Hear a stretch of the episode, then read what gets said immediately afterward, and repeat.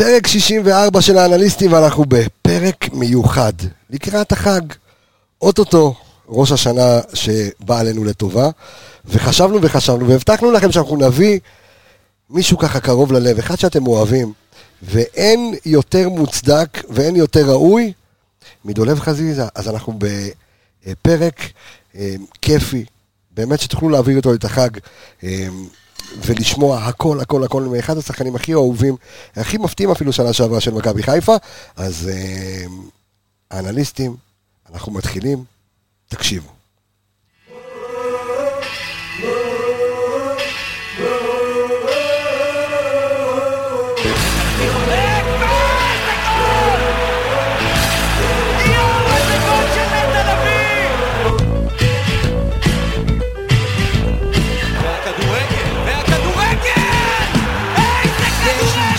הבישול שלו.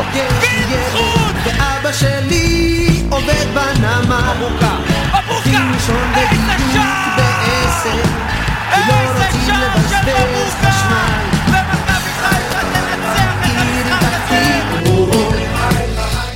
תחתית חיפה חיפה, אנחנו בעיר חיפה, אנחנו נמצאים ממש כאן אה, עם רוחות אה, נושבות, אה, ממש האיצטדיון מאחורינו, ודולב חזיזה מלפנינו, וארז אלוני נמצא איתנו. דולב חזיזה, מעניינים. בסדר גמור, מה קורה? איזה כיף, איזה כיף שאתה מתארח אה, באנליסטים.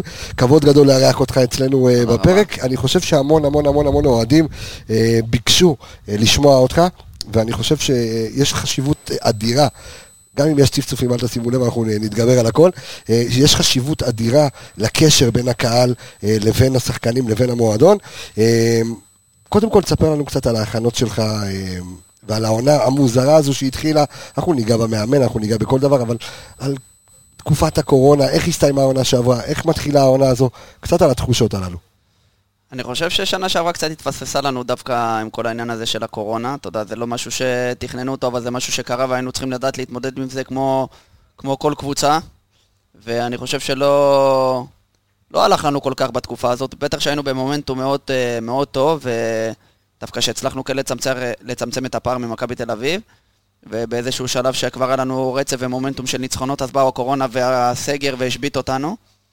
ובמהלך ההשבתה זה כמה שחקנים שהיה להם פציעות שסחבו איתם הרבה זמן, הם החליטו לעשות גם קצת... אתה, גם אשכנזי. גם אני, גם אשכנזי, והיה עוד איזה שתיים שלושה שחקנים שכן הרגישו קצת עומסים וכאלה, שהם, שזה הזמן לנצל את זה, אם זה לעשות אה, ניתוח, או אם זה לנסות לעשות חיזוקים ולנסות להוריד את כל המתח והלחץ. אה, אני קיבלתי החלטה ביחד עם הצוות הרפואי של הקבוצה, שאני כן צריך ללכת אה, לניתוח בקע, כי זה כאבים שכבר אה, סחבתי אותם תקופה מאוד ארוכה של העונה. ואני חושב שבשלב מסוים אני פגעתי בעצמי, כי לא ידעתי לחלק את העומסים כמו שצריך, ולא התלוננתי גם על עומסים, כי אתה יודע, לשחק בשבילי ב- במכבי חיפה כל משחק, לא רציתי להפסיד, לא מעניין אותי מה אמרתי, אם, לא, אם זה לא כאבים של, של אני מת, אז אני לא יוצא מה, מהדשא. והמשכתי וסבלתי וסבלתי, ולקחתי כדורים והתעלמתי מהכאב, היה פה לילות שלא הצלחתי להירדם מכאבים, והחלטתי לעשות את הניתוח. וזה הש- זה השפיע על הקבוצה, גם שאני וגם אה, יובל זה שתי שחקנים, אני חושב, מאוד חשובים בשנה שעברה, שיצאנו מיד- אנחנו לניתוח. מיד נדבר על הציוות שלכם. כן. וכשחזרנו מהקורונה, אז גם אני וגם הוא לא היינו נמצאים. כמובן שזה לא תירוץ, ומספיק שחקנים טובים שהיו- שיכולים וראויים לשחק בת, בתפקידים שלנו, ו... אבל פשוט זה לא היה חיבור נכון, ולא הצליחו להתחבר בזמן כמו, ממש קצר, בטח שבתקופה של הקורונה. ולצערי, אתה יודע, קצת אה, ברח לנו הנקודות, וכבר אה, זה היה רחוק מדי. ו... אבל בוא נגיד שהעונה. הזו מתה, ואני נכון. חייב ככה אה, להגיד לך, ואני מניח שאתה יודע, וכל המאזינים שלנו מבינים את זה ויודעים את זה, האנליסטים, התוכנית שלנו היא תוכנית מאוד מקצועית, אנחנו נדבר המון המון המון כדורגל, אה, ואני עוד מעט גם אנחנו נצא לסשן של שאלות של הקהל שלנו, של המאזינים שלנו, אתה תופתע עד כמה הם אה, שאלות חדות. אה, ברמה המקצועית של הכדורגל, אבל אה, ארז אלוני, מה העניינים? קודם כל. אני אספר לך, ארז אלוני, אה, ארז אלוני הוא אנליסט גם צבאי וגם אנליסט כדורגל, סגן אלוף במודיעין. במילואים. כן, במילואים, בסדר, לא משנה, מילואים או לא מילואים, לא מילואים, כן. בדיוק. ושנינו כותבים ספר שנקרא פשוט להבין כדורגל, אמור לצאת לאור בעזרת השם בנובמבר. ארז, קודם כל, מה העניינים? מעולה. חזיזה פה. האיצטדיון עם מולך. חזיזה, אוויר, ים, איצטדיון, תענוג. תשמע, דולב יושב פה לידינו, אבל uh, אני ככה מדבר איתך על דולב, שיקשיב רגע ותכף הוא אה, יענה לשאלות שלנו. במערך של, של מכבי חיפה, ותכף אנחנו ניכנס פנימה לעומק על איך שברק בכר משחק ועל הטקטיקה, מה הערך המוסף של... קח, קח תשתה אתה, זה הכל בסדר. מה, מה הערך המוסף, ה, אה, גם המקצועי וגם המנטלי של דולב חזיזה במכבי חיפה? תראה, אני חושב שמסתכלים על זה בסוף, בטח ביחס לזמן שדולב נמצא במכבי, זה משהו כמעט בלתי נתפס. כי בסוף לא גדל בקבוצה, הגיע בסך הכל תחילת שנה שעברה, אתה יודע, גם לא באיזה קול רעש גדול, עם לא איזה ציפיות בשמיים, אה, הגיע קודם שוח, אז דיברו על אשכנזי, והגיע גם אה, דולב. ותוך זמן קצר, אתה פתאום ראית משהו אחר. משהו אחר באנרגיות האלה. עכשיו, היום זה נראה לך כבר כמעט אה, טבעי שהקבוצה לא מצמצת אחרי שהיא מפגרת, שהיא ישר מסתכלת על השוויון. שבאר שבע שמים גול באחת-אחת, אחרי דקה, מה קורה? שתיים-אחת, דולב מבשל אה, ניקי. אף אחד לא מוריד את הראש. עכשיו, היום זה נשמע, נראה כבר טבעי. לפני שנה, אני מזכיר לעצמנו ולכל האוהדים, זה היה דמיוני. כי במשך שנים, אנחנו היינו קבוצה שבמאני טיים, או שקשה, או שזה... סופגת ש- ונשברת. סף שבירה ונשברת. נמוך. אבל אני- וזה, וזה אני אומר, הדבר הראשון שכבר אתה רואה השתנה, ואני מייחס את זה בסוף לאיזשהו רוח שדולב מביא איתו, של מסתכלים בלבן של העיניים, לא מוותרים, ומשחקים, תמיד להישאר במשחק. אז אני לוקח זה- אותך, אז אני לוקח אותך דולב אחורה קצת, ואני אה, נכנס ככה גם לראש של אוהדי מכבי חיפה וגם לראש של אה, אוהדי הכדורגל הישראלי. ואוהדי מכבי חיפה תמיד דפקו על, על השולחנות וטיפסו על החלונות רכש, רכש, רכש, וכל שנה. ושנה שעברה בכל תרועה רמה, הנה הבאנו לכם רכש, דולב חזיזה, יובל אשכנזי, והמון שאלו את עצמם, who the fuck is דולב חזיזה ויובל אשכנזי, אז לקחו גביע בני יהודה, מי אלה? זה הרכש של מכבי חיפה. אתה מניח שהבנת את זה כשחתמת במכבי חיפה, שקפצת למגרש של הגדולים, הבנת אז את המחויבות, הבנת אז את הקפיצת מדרגה, ואני מדבר על הרמה המנטלית. קודם כל, ברור, אתה יודע, מבחינת, בשבילי לעבור למועדון כזה ענק, זה משהו שהוא לא נתפס, ואני חושב שעד לפני שבועיים, שלוש, לפני שס, לפני באמת שהחוזה נחתם, ובאמת עברתי, אני חושב שישנתי אולי, בוא נגיד, בשבועיים, שלוש האלה חמישה ימים. אז אה, קודם כל, ברור שזה קפיצה ענקית מבחינתי, ואני חושב שקצת ביום שחתמנו, או משהו כזה, או שבועיים אחרי, או משהו כזה, לקחו אותנו לראיון בסמי עופר, אותי ואת יובל, והצטלמנו עם, עם המדים החדשים. אני זוכר, ו- וניקיטה, נכון. וראיינו אותי לאיזה משהו, ואתה יודע, בא אה, דודו בזק, שהוא הדובר של המועדון, אמר לי, אל תגיד ככה ותגיד ככה, ואתה יודע, אל ת... מנסים להגיד לך כמה דברים שתגיד ככה, ו... וכאילו פשוט, אתה יודע, ת... תישאר כאילו, אתה יודע, עם הרגליים על הקרקע, אל, ת... אל תצא בהצהרות כאלה ואחרות וזה. ואחרי שהוא סיים איתי את, הדיבור, אז חשבתי כזה עם עצמי, ואמרתי שאני לא רוצה לפחד מהציפיות, שאני לא, לא רוצה להיות מאלה שבאו למכבי חיפה בשביל להתחבא מאחורי איזשהו אה, דמויות אה, שחקנים כאלה ואחרים. אמרתי, אה, שחקנים כאלה ואחרים, סליחה. אמרתי שאני בא, אני רוצה לבוא ולהראות שבאמת יש פה שחקן שהוא לא בא אה, להעביר את הזמן שלו, או בא להיות פה שחקן אה, 18 או שחקן 19, שחקן שנלחם על, ה, על הסגל. רציתי מההתחלה להראות ידעת שאתה רוצה שבאמת- להילחם על ההרכב, אבל אתה הבנת בתת מודע שלך ש... בוא נגיד, מבחינת אה, אה, מועדון בסדר גודל כמו של מכבי חיפה, דולב חזיזה זה לא רכש שכולם עכשיו אומרים, רגע, אני מחתים פה עכשיו זהבי, אני... נכון, גם קיבלתי מלא הודעות, אני חושב, מאוהדים ביום שחתמתי, או יומיים אחרי, או שלושה ימים אחרי, ש... אה, אני רואה, שלחו לי גם מלא הרבה חברים שלי, אתה יודע, היו שמחים בשבילי בשביל המעבר וזה, אבל אתה יודע, יש מלא שח... אה, קבוצות בוואטסאפ וכאלה ששלחו לי דברים כאלה שאיזה מין החתמה זאת, ואיזה זה, איזה שוק, ומי זה השתי השחקנים ה...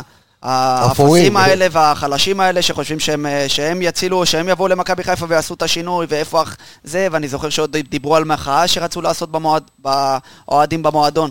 כמובן שבסופו של דבר אני מבין אותם, אם אני, אה, עכשיו, אם אני עכשיו אתה לוקח אותי אחורה, ואני כאוהד מסתכל על מכבי חיפה, שיביאו לי שתי שחקנים אה, כביכול אלמוניים מבני יהודה שלא עברו דבר או שניים בקריירה.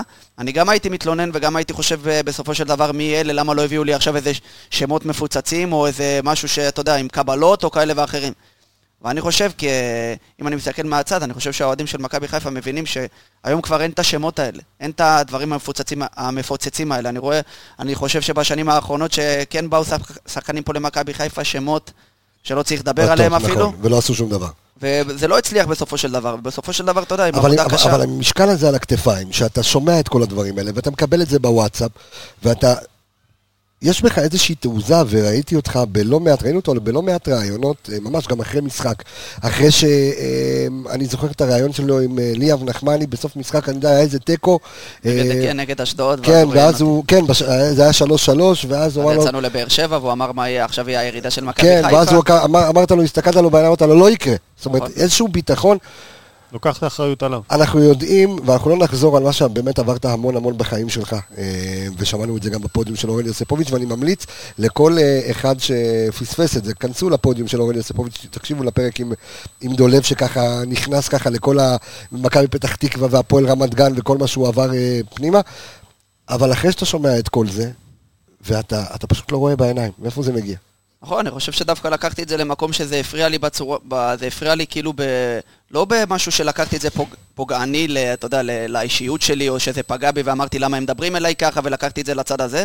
הפוך, חשבתי על זה שאני רוצה באמת לא, לא, לא להשתיק אנשים שאמרו את זה, כי זה, אני באמת לא מחפש לעשות דבר כזה, אבל רציתי להוכיח שאני לא, שאני לא עשוי מהחומר הזה, ש, שמה שכולם מדברים עליו, שזה, ש, שבאתי בהתחלה, שזה עוד מישהו, שזה שחקן, שמה זה השחקן הזה, רציתי להוכיח שבאמת הגיע לפה משהו אחר, ורציתי, אני לא מתבייש להגיד, רציתי להוביל את מכבי חיפה למשהו גדול, בטח אחרי השנים שהם עברו, ואני יודע כמה הקהל הזה מטורף, כי אני זוכר ש...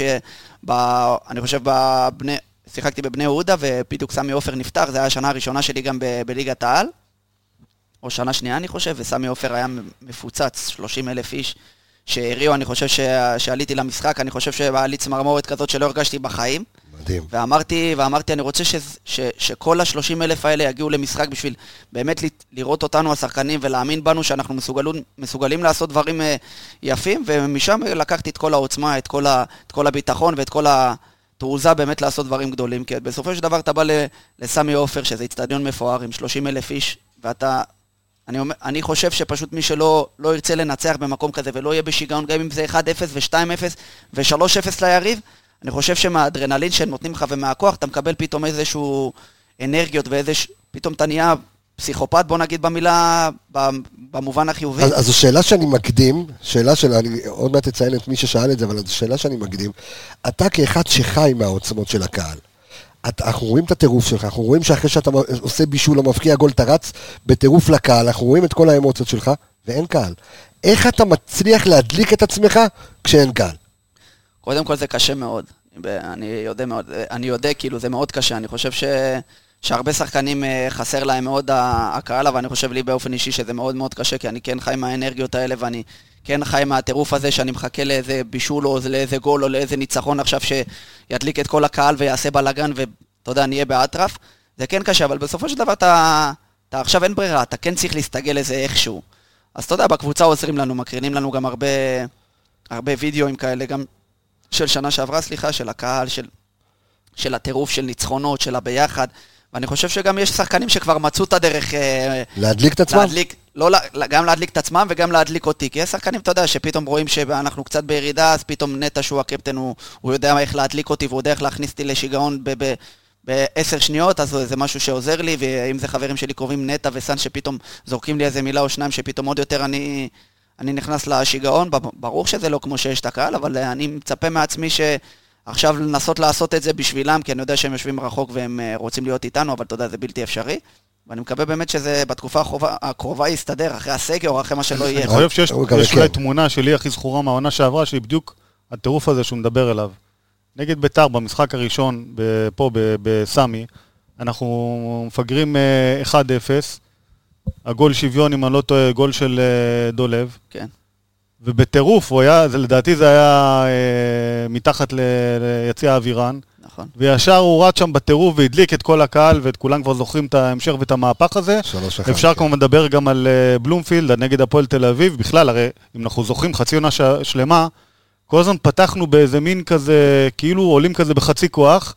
נותנים לפעמים ליריב כן. לעקוץ, נגד הפועל תל אביב מובילים 1-0, גם כן, גול שוויון של דולב, ואז אתה רואה אותו, הוא מכניס את עצמו ואת כל הקבוצה ואת הקהל לטירוף, ועכשיו כאילו באמת, אז מקרינים לכם אה, סרטים לפני, אבל איך תוך כדי משחק, תן אפילו דוגמה של באר שבע. אני חושב באר שפתאום שבע שמו גול שוויון, נכון. בקלות אפשר, יכול לצאת הרוח מהמפרשים וזה, נכון, ולא אבל- נתתם לזה לקרות. נכון, קודם כל אני חושב ש... אז עכשיו אתה לא שם לב יותר לדברים הקטנים, נכון, נכון שאין קהל, אבל אני עדיין מחפש את האיזשהו טאקל שאני מרוויח או שאני נכנס בשחקן, וגם אם זה לפעמים צהוב, וגם אם זה לא צהוב, אבל אני יודע שזה משהו שמכניס אותי עוד יותר ל- לאווירה, ואם אני יודע שעכשיו אה, ירדתי להגנה בשביל לחלץ כדור, ואני רצת 20 מטר או 30 מטר בשביל להביא את הכדור, והבאתי אותו בסופו של דבר, זה משהו שעוזר לי להיכנס עוד יותר לטירוף, ואתה יודע, עכשיו שחקנים צריכים באמת למצוא את ה... את האיזון הזה שאין קהל, ובאמת ל- למצוא את הדרך להיכנס בטירוף למשחקים, ואנחנו לא רוצים אה, להיכנס לפיגורים כמו שנה שעברה. אנחנו נגיע לזה עם כל הצוות המנטלי של אה, מכבי חיפה, גם דני ענבר וגם אה, איתן עזריה, אנחנו אה, נדבר על ההשפעה של זה, אה, גם שהקרינו לכם לפני כן, הלוחמים השקטים, דברים כאילו שמצליחים להעצים אתכם, אנחנו נדבר על זה בנפרד, אבל בוא נדבר רגע כדורגל, רגע נטו תכלס. ארז. תן לי את הנתונים של... אה, של דולב חזיזה, אה, ואנחנו נעבור גם לשאלות אה, של הקהל. יאללה. טוב, מה שאנחנו בעצם רואים, מנסים פה להמחיש, זה להסתכל, העונה לא יהיו הרבה משחקים, אבל כבר אפשר להסתכל על איזה שהם אה, דברים שהם להשוות את העונה לעונה שעברה. ואפשר לראות פה כמה דברים, כמובן אני פחות מתייחס כרגע לגולים ואסיסטים ובישולים, כי כרגע קשה להסתכל על, אה, על להשוות עונה שלמה לשניים שלושה משחקים, אבל אם נדבר רגע על אחוזים, נסתכל נתון כמו בעיטות למסגרת. לפי הנתונים, יש שיפור. אומרת, במשחק, בממוצע, בעונה שעברה היה 0.43 ועונה 0.67. מסירות, אה, בדיוק של מסירות, אתה מדבר על דולב או אתה מדבר קבוצתי? אני מדבר על דולב, רק על דולב. רק על דולב, אוקיי, כן, כן, אוקיי. שיפור. אני מדבר על, אה, למשל על אה, מסירות מפתח. בעונה שעברה היה 2.1 ממוצע עונתי. העונה אתה עומד על 2.5 למשחק. גם פה יש שיפור. במסירות אה, מדויקות עומד כמעט על אותו אחוז, 73 ו-74 אחוז ב- בין העונות השונות. קרוסים למשל, עונה שעברה ממוצע שלושה למשחק, העונה 3.8. עכשיו, מתחבר אולי למה שקצת שומעים רחשים ברקע של אה, כן פתחת כמו עונה שעברה, לא כמו עונה שעברה. מספרים, רואים שאתה לפחות כמו עונה שעברה, ואפילו קצת יותר. איך זה מתחבר למטרות, נגיד, שאתה הצבת לעצמך בין העונה שעברה, שהייתה הצלחה בטח אישית שלך, של להגיע ולהשתלב ולתקוע יתד, ובוא ודיברת נזכור להוביל, שהוא לא שיחק כל העונה. ו- ו- ועוד על- היית עם פציעה, ו- ופציעה שבסוף יש אה, ניתוח, והשאלה גם היום הפציעה אותי לגמרי מאחוריך, ואתה, אין פה איזה עניין כן, עכשיו מנטלי שאתה עכשיו אומר, אני... ובאמת, ברוך השם, עכשיו מאחוריי. קודם כל, אני חושב ששנה שעברה, שאתה בא כ... בוא נתחיל, אם אתה לא מחזיר אותי אחורה, שנה שעברה הגעתי כאנדרדוג, כי אם אתה לא, אם אתה לא עושה עכשיו אה, מספיק גולים או מספיק בישולים, אז לא מצפים ממך. אבל ברגע שעשית את זה, אז השנה מצפים ממך כבר להרבה יותר ממה שנה שעברה. ופה זה נקודת מבחן גם בשבילי, לראות, אה, לראות איך אני עם עצמי מצליח לשפר את עצמי ו- ולא מתחבא מאחורי איזו עונה טובה שעשיתי, כי העונה, העונה שעברה כבר מתה וזה מאחורינו, נכון, וזה לא נגמר. מעניין, ואנחנו מתעסקים בעונה הנוכחית. ואני חושב, ואני קודם כל עם ה- קיבלתי את הצוות המקצועי החדש, אה, שזה כולל מאמן חדש, שזה כולל, אה, עכשיו יש לנו עוזר מאמן חדש, שזה גם בנוסף לפול, ומאמן כושר, ש- שזה כולם ביחד. ואתה צריך למצוא את הדרך, אה, קודם כל גם להרשים אותו, כי בסופו של דבר אתה, אתה מתחיל כמו כל השחקנים, אתה צריך להוכיח את עצמך על הדשא, שלא תהיה מספיק טוב, אתה לא תשחק. ואני חושב שעכשיו לאט לאט אני נכנס לאיזשהו כושר ולאיזשהו אה, תהליך עם עצמי שאני כן רואה, חוזר לעצמי ואני מרגיש ביטחון במ- במשחק שלי ואני כן מרגיש את העוצמות שלי חוזרות אליי ואני מצפה מעצמי קודם כל להרבה יותר מהשנה שעברה ואני לא מסתפק בעונה שתהיה שווה לעונה שעברה או עונה שתהיה דומה או קצת יותר, אני רוצה... אתה מסתכל- אתה מסתכל בעיניים למטרות ואתה אומר, זה מה מסתכל שאני רוצה המטרות לעשות. ואני רוצה, אני, אני אגיע, אני לא אומר אני רוצה להגיע לשם, אני אומר אני אגיע לשם, כי אני יודע שאני אגיע לשם, ואני לא זה שקוראים אה, עכשיו, אה, מה שאמרת רחש בחש, כן. אני לא, קודם כל אני לא מתייחס ואני לא, לא כל כך מקשיב, אבל מה שאתם, לפי מה שאתם אומרים, בסופו של דבר אנחנו מחזור שני, ואני עם נכון. בישול אחד כרגע, והיה לי הרבה פעולות טובות, שלא נכנס לי הגול שרק היה חסר לי את ה... אתה יודע, פתאום השוער לקר ומשקוף נגד חדרה, ופתאום עוד איזה בישול שתיים שפתאום לא נכנס הכדור, אבל בסופו של דבר, אתה יודע, אנחנו מחזור שני, אנחנו מקום ראשון. אנחנו אה, חוזרים לשחק אה, כמו שרצינו, לא כמו ששיחקנו בגביע הטוטו, אנחנו רואים שכל השחקנים פתאום העלו את הרמה שלהם עוד קצת. יש גם הבדל, אני מניח, במפעלים, ברמת הרצינות, למרות שעולים לכל משחק אותו דבר, לא, אבל... אני לא חושב, אני חושב שזה אפשר לשלול, כי כשאתה עולה למשחק, אם אני אדע ששחקן כן. עולה למשחק כזה או אחר ברמת אה, מחויבות או רמת טירוף, זה, זה משהו שיחרפן אותי וזה לא מקובל. אבל בסופו של דבר, אתה יודע, בגביע הטוטו אתה בא אחרי שהתאמנת ממש קצת, ואתה יודע, שחקנים פתאום הוא רצה להכניס לכושר, ופתאום חלק פתחו על הספסל, ואתה לאט לאט נכנס לעניינים. אבל אני חושב, עכשיו אנחנו עושים איזה קפיצת מדרגה, ואני מצפה מעצמי, כמו שבמשחק האחרון כן היה לי משחק טוב, וכן בישלתי, וכן הייתי מסוכן, ו... ויכלתי לכבוש עוד אה, שערים, אני מצפה מעצמי עכשיו לעשות את הקפיצת מדר- מדרגה, יש לנו עכשיו אה, אירופה ביום חמישי, שזה הסופר חשוב מבחינתנו, ואם הוא דיבר על ההרכב, לא הרכב, עוד פעם, אני חוזר ואומר, אני לא מצפה ממאמן שעל סמך שנה שעברה, או על סמך פעולות כאלה או אחרות שהיו לי שנה שעברה, ייתן לי לשחק, או ייתן לי לפתוח, או יכבד אותי, או, או סוג של... כמובן שהוא צריך, שמה שהיה שנה שעברה כן צריך להשפיע, כי אני בסופו של דבר כן שחקן שעשה קפיצת מדרגה, חד משמעית. אבל הקפיצת מדרגה שאני מצפה מעצמי השנה, אני צריך להוכיח את עצמי עוד פעם, כל הזמן. אם, אם המאמן חושב שכרגע אני אפתח מהספסל, אז אני אפתח מהספסל ואני אראה לו שאני מהספסל עושה דברים שאלה שפתחו, שלא עשו, בשביל שמשחק הבא אני אפתח. אני- אני- בעבודה, אבל כן. עוד משהו בהקשר הזה, בעבודה עם הצוות המקצועי החדש, ובעבודה שלך עם עצמך או עם אנליסטים וזה, בין העונה שעברה לעונה, יש איזה מטרות מסוימות ששמת לעצמך, לא יודע, אמרת דווקא בנתון הזה, אני חייב אה, להשתפר וזה, או שאמרת בעיקר העניין זה להמשיך, להמשיך כאילו לא- לרדת ולהיות, מחו... ולהיות באותה רמת אינטנסיביות, ו... אז זו שאלה יפה, אני חושב, אני חושב שאני רוצה להרים את עצמי בכל פרמטר, אם זה, כמו שאמרת, אם זה בחילוצי כדור, ואם זה בדריבל לעשות באחוזים יותר גבוהים, ואם זה בפסים המדויקים, למרות שאתה שחקן התקפה ואתה לוקח הרבה ריזיקה כביכול, כי אתה עושה הרבה פעולות ש, שאתה צריך לסכן את השער, ופתאום לעשות קרוסים ולמצוא את החברים שלך בצורה מדויקת, וזה מאוד קשה.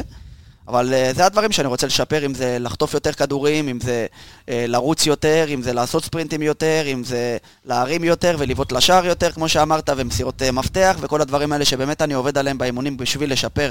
כי אני יודע שבסופו של דבר, ככל שאתה עובד על משהו ואתה רוצה לשפר עוד יותר את מה שהיה לך מהעונה שעברה, בסוף אתה יודע, uh, התוצאות יגיעו, זה לא משהו ש... אני רוצה, אני רוצה להתחיל לשלב שאלות קהל. רק אולי עוד נתון, כן, אחד, נתון כן. אחד, שב- אפרופו מה שדיברת על לקחת סיכונים, אם מסתכל פה על דריבלים, אתה עושה קצת יותר מעונה שעברה, עונה שעברה 4.8, ובינתיים העונה אתה עושה חמישה. עכשיו, ידוע שכמובן עושים דריבלים זה מן הסתם סיכון, ועכשיו השאלה זה איפה עושים את הדריבל הזה. אם מסתכלים על עיבודי כדור בחלק המגרש שלנו, אז יש פה עלייה לעומת שנה שעברה. שנה שעברה איבדת 0.95 כדורים במשחק, והשנה זה 1.33. ואולי זה גם מתחבר לשאלה באמת איך עושים את הדריבל במקום יותר קדמי במגרש, גם כשאתה פחות יותר מסוכן. וגם מקום פחות אם. איבדת את הכדור, אז זה פחות התקפת... אה, קודם כל, כמובן שאתה מצפה, שאתה מצפה מעצמך ללמוד ולהשתפר, וכמובן שיש לפעמים סיטואציות במשחק שאין לך ברירה ואתה צריך לעשות את הדריבל גם בחצי ההגנתי שלך בשביל. לשחרר את הקבוצה מלחץ, בדיוק. ולפעמים אתה לוקח את, הסיכונים, את, הסיכון, את הסיכון הזה. כמובן שעיבוד למשחק, בוא נגיד שאמרת 1.33 זה משהו ש, שאני כביכול רוצה לשפר, אבל זה משהו שאני יודע שגם אם אני עושה את הדבר הזה ואני, וחוטפים לי את הכדור, אני ארוץ באטרף בשביל להביא אותו, ואני לא אתן לזה שיהיה התקפה מתפרצת. ואתה יודע, בסופו של דבר כל המשחק זה לקחת את הריזיקות האלה. כמובן שאתה רוצה לעשות וללמוד לעשות את הדריבלים, כמו שאני עושה בדרך כלל ב... בצורה מסוכנת בחצי של היריבה, ופחות בחצי שלנו. זה משהו שאני עובד עליו ואני אשפר, ואני בטוח שיהיה יהיה הרבה אתה אוהב את הכדור חד משמעית. אי אפשר- להגיד אי הוא אוהב אותי, אחרת. אתה יודע, הוא מגיע אליי תמיד. טוב, אני רוצה להתחיל בסשן של אה, שאלות אה, שאתם שאלתם, שאלות, אה, שאלות קהל. אז דיברת על הצוות המקצועי החדש והכל, אז אסף אזולאי שואל אותנו, מה השוני בדרישות מדולב עכשיו מברק לעומת הדרישות של מרקו? לא שאלנו על השוני בין המאמנים, אנחנו לא נכניס לך לפינה. הזו, אבל בדרישות המקצועיות, אוקיי, אני חושב על שב- התפקוד במגרש. אני חושב שברק אה, מצפה ממני, מה שהוא מצפה ממני, בוא נגיד, בוא נגיד אה, דבר כזה שאני, שכמו שנגיד שנה שעברה, לפעמים שהכדור היה בצד השמאלי, אז אני הייתי פותח רחב את המגרש בשביל לקבל אולי את הכדור בצד ימין, בשביל לעשות את האחד על אחד ו, ומשם ל- להגיע לרחבה.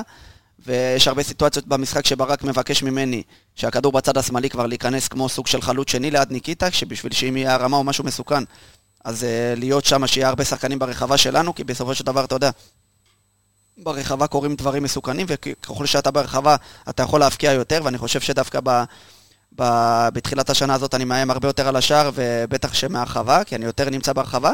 וכמובן שיש סיטואציות גם שברק אומר לי להישאר רחב בשביל לפנות מקום ליובל שנכנס לעומק, וזה תמיד משתנה. אבל אני חושב שברק עכשיו מקפיד יותר לשמור על הטירוף שלנו במס, במגרש, להראות שאני...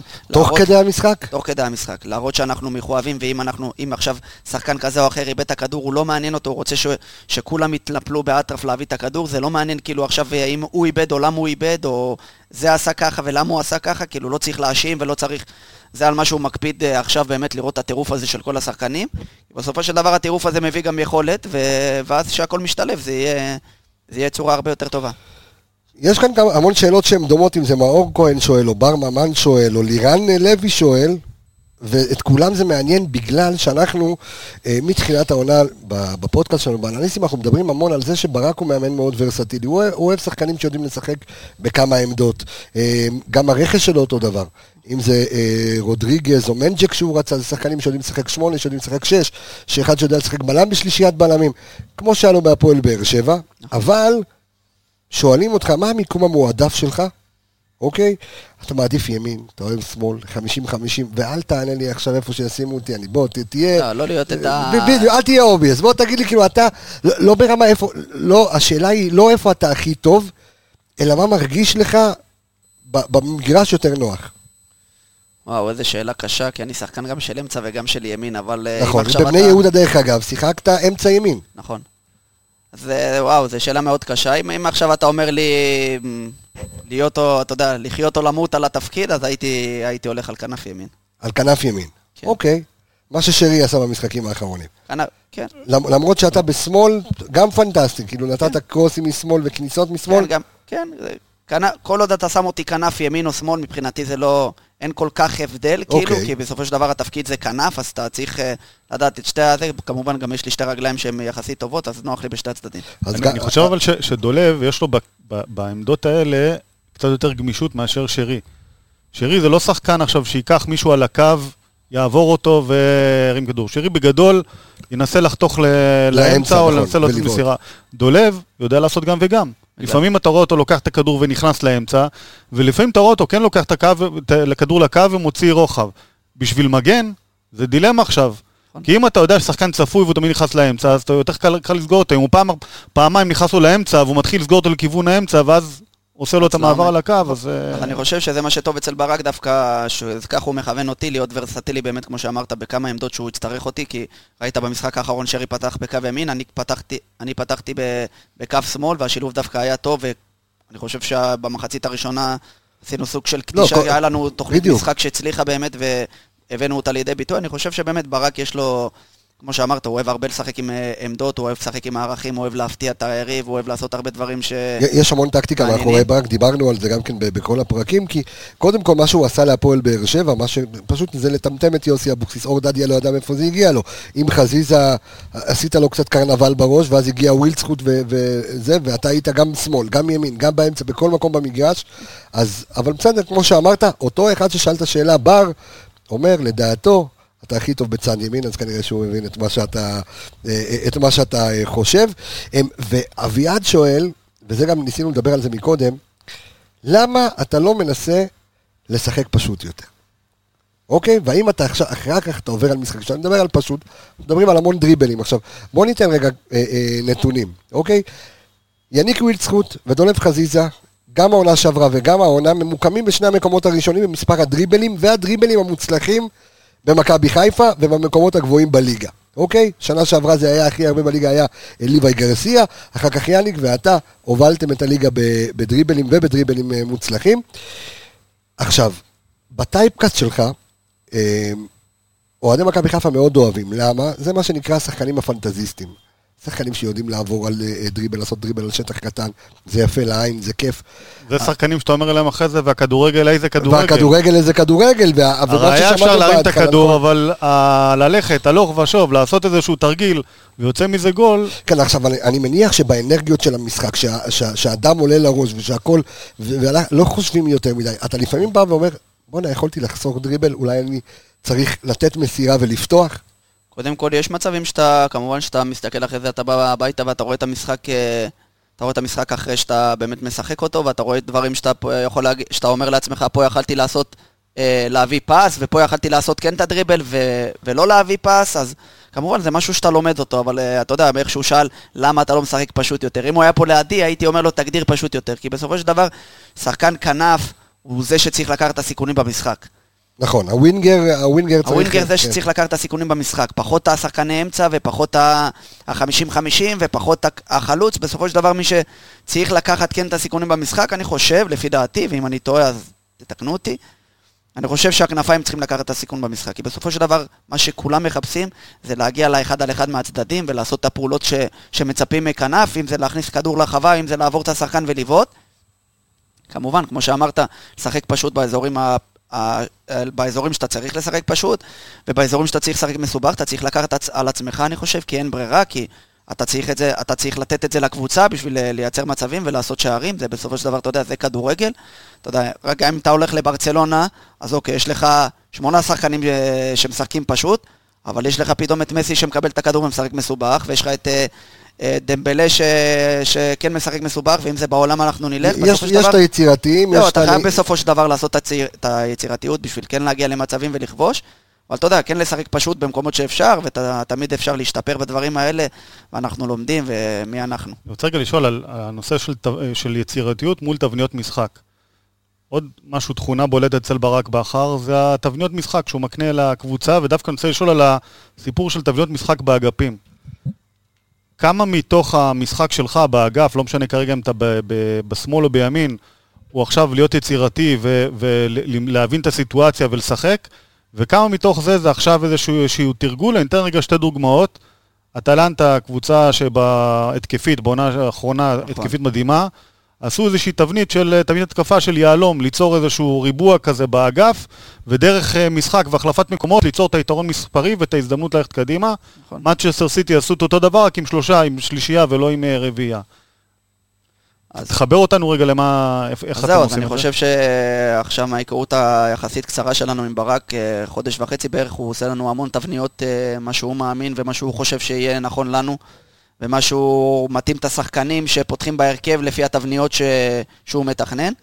ואני חושב שכבר במשחק האחרון זה כבר היה בא להרבה, הר- בא לביטוי ממש ברור. בצורה ממש אה, חזקה, כי הוא רצה לעשות סוג של אה, אמצע ממש חזק, שכאילו אני ושרי משחקים בצדדים, אבל נכנסים לאמצע בצורה, בטיימינג נכון, כדי לקבל את הכדורים באזורים המסוכנים, ושסאן ומבוקה כן יעלו נכון ויצטרפו מהצדדים. ואז כביכול הם הופכים להיות מין ווינגרים ואנחנו הופכים להיות כמו יהלום באמצע, שאנחנו מקבלים את הכדור ומסתובבים כבר עם הפנים להגנה, שזה משהו מאוד קשה להגנות ל- להסתדר איתו. ואני חושב במחצית הראשונה בבאר שבע עשינו את זה בצורה אה, נפלאה, וזה היה זה היה התבנית של ברק שהוא אמר לנו לפני, ואתה יודע, אנחנו הקפדנו עליה, וכמובן שלפעמים במהלך המשחק אתה גם עושה דברים אה, לפי הדעת שלך ולפי מה שאתה קורא את המשחק לנכון, אבל רוב המשחק שלנו שעכשיו, מה שאנחנו לומדים זה הרבה תבניות והרבה איך להפתיע את היריב בצורה נכונה, ואני, כרגע זה מצליח, אני חושב. אתה יודע, אבירן אה, מנסה קצת להקשות עליך, ואומר, תשאל את חזיזה, שהוא מניח שההגנות כבר קלטו את התרגילים שלך. האם אתה ממציא את עצמך מחדש מדי פעם?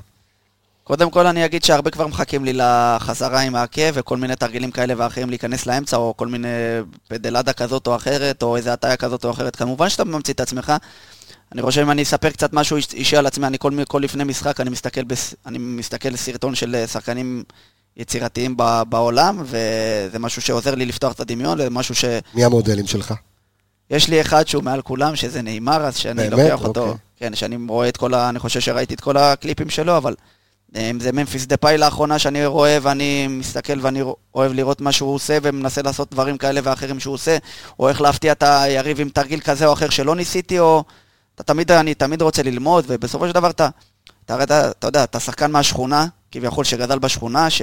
שהבאתי לו, אתה מביא לו כדור באספלט והוא עובר שתיים שלושה שחקנים ואחרי זה הם מחכים לו באותו פינות אז אתה צריך להמציא את עצמך, זה משהו שקיים בך, אני, אתה יודע, זה משהו שלא יכול להסביר, זה כמו שכל בן אדם בעבודה או בעל מסעדה רוצה להפתיע עכשיו את הסועדים, אז הוא מביא תפריט חדש, אתה מבין מה אני מתכוון? ואתה יודע, ואתה יודע לייצר תפריטים חדשים? אני חושב שזה משהו שהוא כזה טמון בי, שאני יודע מתי להבין, אני מבין את הסיטואציות, מתי מחכים לי באמצע, ומתי הוא כן מחכה לתרגיל הזה שאני עושה, או... אתה מבין, זה, זה משהו שהוא כאילו טמון בך, אני לא יודע איך להסביר לך את זה בצורה, אתה יודע, כזה במילים, אבל אתה הבנת אותי פחות או יותר, אני קוראים. לזה יצירתיות, בסוף שאתה כן, יצירתי, זה אתה עושה שחקן דברים יצירתי, חדשים. נכון, זה, זה המהות שלו. דניאל מקדאוול שואל אותנו שאלה מעניינת. אפרופו מה שאמרת, באיזה אלמנטים של המשחק אתה מרגיש שהשתפרת מהרגע שהגעת למכבי חיפה? דברים שאולי פחות שמת עליהם דגש, או פחות היית מודע אליהם כששיחקת במועדונים כמו הפועל רמת גן, כמו, אה, אה, או כמו בני יהודה אפילו. לאיזה פרטים שמתי לב שהשתפרתי? איזה אלמנטים של המשחק? איזה אלמנטים אם, של זה, אם המשחק? זה מסירות, אם זה... אז אני הכל. חושב שהגעתי למכבי חיפה, ציפו ממני להרבה יותר מספרים מאשר שציפו ממני לבני, בבני יהודה. אתה חושב? אני מניח, כי אני לתפקיד, אני חזרתי לתפקיד המקורי שלי, שזה כנף, ואני נכון. ידעתי שמצפים ממני ל- להבקיע ולבשל, ואם אתה לא תעשה את זה במועדון גדול כמו מכבי חיפה, אז ימצאו לך מחליף תוך יומיים. אז ידעתי שבדבר הזה, בגולים והבישולים, במספרים נקרא לזה, זה ידעתי שמשהו שאני חייב להשתפר, ואני, ועשיתי שיפור אדיר, אני חושב, שזה, שזה משהו מאוד חשוב בשבילי. ואני חושב שדווקא בחילוצי כדור ובספרינטים וב, ובלרוץ יותר ולהשקיע והטירוף הזה שאתה מדבר עליו, אז הבאתי אותו, אני חושב, למכבי חיפה יותר ממה שהייתי בעבר. אה, וכמובן, המשחק ראש שלי, הכניסות לרחבה, אה, דריבלים, אני חושב שאני לק- לקחתי הרבה יותר על עצמי סיכונים מאשר בעונות הקודמות, זה משהו שהצליח. אה, הרבה, שיפרתי, אני חושב, כמעט בכל, בכל, בכל, אתה יודע, בכל... אה, זו הייתה הנחיה של מאמן לצורך העניין, נגיד בלבול אה, אה, שם איתך דגש על דברים כאלה, או שזה עבד יותר ברמה הקבוצתית? לא, בלבול גם שם איתי, דבר, אה, שם איתי על הרבה דגשים כאלה ואחרים בשביל, אה, בשביל שאני אתרום לקבוצה, ושאתה יודע, בסופו של דבר אני זה שצריך להוכיח שאני ראוי. ואתה יודע, זה גם מהדברים הקטנים שפתאום אתה עושה פאול מתי שאתה צריך, ואתה מחלץ כדור אם איבדת, ולא מעניין איפה איבדת, ו... ופתאום השחקן מנסה להעביר זמן, אז אתה בטירוף הולך ומביא לו את הכדור בשביל שלא יעביר את הזמן, שכמו שאני הייתי עושה שהייתי בבני יהודה, שהיינו משחקים כביכול נגד הקבוצות הגדולות, והיית מוביל 1-0 והיית מוביל 2-0, אז אתה מנסה להעביר את הזמן, אתה פתאום אאוט לוקח יותר, יותר לאט, ולא היה באמת השחקן שבא ודחף לך את הכדור לחזה, או זרק עליך את ה... או הרים אותך מהר, או... הדברים האלה הקטנים שאני חושב שדווקא בזה כן שיפרתי את זה, שזה עוזר לקבוצה כן להיכנס לאיזשהו סוג של לחץ לקבוצת לקבוצה היריבה, וסוג של טירוף לנו. ארז, יש לך משהו מעניין לשאול אותו? כי אנחנו פה עמוסים בשאלות. אה, עוד שאלה ככה אפילו טריה מהסיפור, מהמשחק האחרון נגד באר שבע, אנחנו מדברים ככה מתחילת העונה, עוד איזשהו אלמנט שבכר בכר הכניס. אני מבין שווייזינגר עובד לא מעט על הסיפור של. תרגילים בנייחים. המאמן הטוב בארץ בנייחים, בדיוק. חד משמעית. הגול השני נגד באר שבע, שבישלת לניקי, זה היה שוב מהבנת הסיטואציה שיש פה הזדמנות לקרן קצרה, או שזה היה תרגיל. תרגול שעובדים עליו, הצ'יפ של מבוקה, אתה רץ, נותן לקרוב, ניקי רץ לקרוב, כי זה היה נראה יותר מדי מושלם בשביל שזה יהיה אה, אלתור. אתה אומר. אני אגיד לא, לך לא מה, אז. אני אגיד לך מה, אני אענה לפני דולב. לפי היש של וייזי, שהוא הסתובב ככה כן, לספסל ראיתי את זה, חזרה, ראיתי. אז אמרתי, אוקיי, זה תרגיל של עוד- תרגיל של וייזי שעבד. יכול להיות שאנחנו כבר רואים בו משהו שכבר לא משנה מה קורה, אנחנו רואים זהו. גם אמרנו ברמת הנתונים ששני השערים הראשונים של מכבי חיפה בעידן בכר בגביע הטוטו, שניהם היו ממצבים נייחים. נכון. זאת אומרת שאנחנו רואים את ההשפעה של גיא וייזינגר, שהוא יד ימינו של ברק בכר, ברק בכר סומך עליו יותר ממה שהוא סומך על כל אחד אחר. אה, אחלה וייסי, באמת אה, זה, אבל עכשיו כן תענה, תרגיל או לא תרגיל. זהו, קודם כל, וייזינגר, אני בונה, בונה ברמה האישית, אני, אני והוא ממש כאילו, ממש קרובים, אני אוהב אותו ממש, הוא אחלה בן אדם, ובאמת אה, התחברנו מאוד. קודם כל, הוא חופר לנו מאוד בנייחים, הוא מקפיד על זה בצורה מאוד מאוד חריגה, ואתה יודע, בסוף שחקן עכשיו פתאום יש סיומות, אבל הוא אומר לך, לא, אתה תבוא עכשיו לנייחים, אז אתה מקבל את השיגעון, אומר, מה נייחים? תן לי לעבוד סיומות, אני רוצה עכשיו להתחדד לפני המשחק, רוצה... אבל הדברים האלה בסופו של דבר עובדים. מביאים שערים. אנחנו יודעים שהם עובדים, אז אנחנו באמת אה, נכנסנו לטירוף הזה איתו ביחד, זה משהו שלא היינו עכשיו אה, כל כך רגילים, כי הוא באמת משקיע על הנייחים, אם זה אאוט, אם זה אה, קרן, אם זה, כדור, אם זה כדור חופשי, אני חושב שגם במשחק נגד באר שבע היה תרגיל שאני ושרי עומדים ליד הכדור, וניקי מקבל את הכדור מאחורי, ה... נכון. מאחורי החומה, אבל לא, לא יצא לנו בסוף מה שרצינו, אבל כן ניקי קיבל את הכדור, אבל הוא לא עשה את כן, הפעולה יצר, הנכונה. כן יצרתם תרגיל. זהו, אבל גם בגול אה, בבאר שבע זה משהו שעבדנו עליו, שאני, מקבל. שאני, שאני מחכה לכדור, שרי עושה את התנועה לאמצע, מושך את המגן, ואני מקבל את הכדור מעל ההגנה, וניקיטה תוקף את הקרוב. הוא היה אמור לסיים בנגיעה, אבל הוא סיים בשתי נגיעות. אז- אז, אז אני, אני רק אגיד למאזינים שלנו עד כמה אה, וייזי בן אדם יסודי, מעבר לזה, קודם כל גילוי נאות, מעבר לזה שהוא מרצה אצלי במכללה, אה, נותן הרצאה על נייחים. שבוע אחרי שהוא חתם במכבי חיפה. לא הייתי מתפלא עליו על ההרצאה של הנייחים. הוא, הוא כן. יכול לחפור על זה גם שלוש וארבע שעות. לא, קודם כל זה אחד הדברים, דרך אגב, אה, בקורס אצלנו, אתה יודע, זה אחד הדברים החשובים שלא מתעסקים אה, הרבה בכדורגל הישראלי, והרבה מאמני שוערים פחות שמים דגש על, לא נגיד שמות, אבל פחות שמים דגש על נייחים. אתה יודע, מאמנים את השוערים וזה, והוא מאוד מאוד שם דגש לזה, ואחרי שבוע התקשר אליי, אומר לי, קבס, אני צריך אנליסט שיעזור לי לנתח את הנייחים. זאת אומרת, רמת הרצינות של וייזינגר, והיה לו אחד צמוד גם בהפועל באר שבע, הגיע לכאן, ביקש, אה, ודרך אגב, לא צריך, אנחנו לא נגיד את שמו, אבל זה אחד מהצוות שלנו, של האנליסטים אה, של התוכנית הזו, אז הוא גם אה, מלווה אותו כאנליסט נייחים, ואנחנו רואים פה המון המון המון מחשבה, זה מביא שערים. נכון. בליברפול, ומי כמוך יודע, בליברפול, זאת אומרת, יש תורה שלמה. על נייחים, ויש. קבוצה כמו צ'לסי, שאכלה את הלקרדה הכי גדולה שלה בעונה, בגלל נייחים, הפסידו המון נקודות בגלל נייחים, ואני שמח שה, שהתרגיל הזה עבד, אבל יפה על ההבחנה, ארז. ב- כן, ב- אנחנו עובדים על זה הרבה, ב- וזה משהו שאנחנו מקפידים עליו, שזה יצא כמו שצריך, כי בסופו של דבר, אתה יודע, זה משהו שאתה צריך בסוף בשביל להביא את השערים, כי מצבים נייחים יש לך כמעט במשחק, ב- ב- יש לך הרבה סיטואציות במשחק, ואתה צריך להפיק מזה את המרב, ולא סתם להרים כדור, או לנסות לחרבש משהו כזה או אחר, באמת להיות חכם בדברים האלה, וזה עובד לנו. יש מונח בעולם העסקי ROI, כאילו ה-return of uh, investment, עכשיו הוא מדבר באשכנזית, כן? ופה אני אומר, אתה מסתכל רגע בכדורגל, זה כמעט, אתה לא יכול לחשוב איך לא לעבוד על זה, כי ההחזר על ההשקעה, זאת אומרת, הדיבידנד שאתה מקבל הוא כל כך משמעותי, יש הרבה מצבים נייחים, וראינו את זה, אנחנו יחסית בתחילת העונה. כבר כמה שערים מתוך הניצול מצבים נייחים, אה, התרגילים מצבים אז נייחים אני יש אומר? אם הוא מדבר, אם הוא שלושה, מדבר על השער, ואנחנו מדברים על עוד שני שערים בגביע הטוטו, שלושה. יש לך כבר שלושה שערים, שזה מדהים. יש לך חמישה, גם מכבי חיפה ניצחה שלוש, וזה, אז יש לך חמישה שערים, יש לך עוד ש- בגביע הטוטו. היה כן, לנו עוד איזה כמה שערים, מצבים של תרגילים שכן הלכו לנו, אבל לא הייתה הרגל המסיימת, אבל זה משהו שאנחנו עובדים אבל עדיין, אם על- אם על זה ותמיד גם עובדים. וייזינגר הוא בן אדם פתוח, הוא שואל, הוא יודע שנגיד אה, יש הרבה שחק...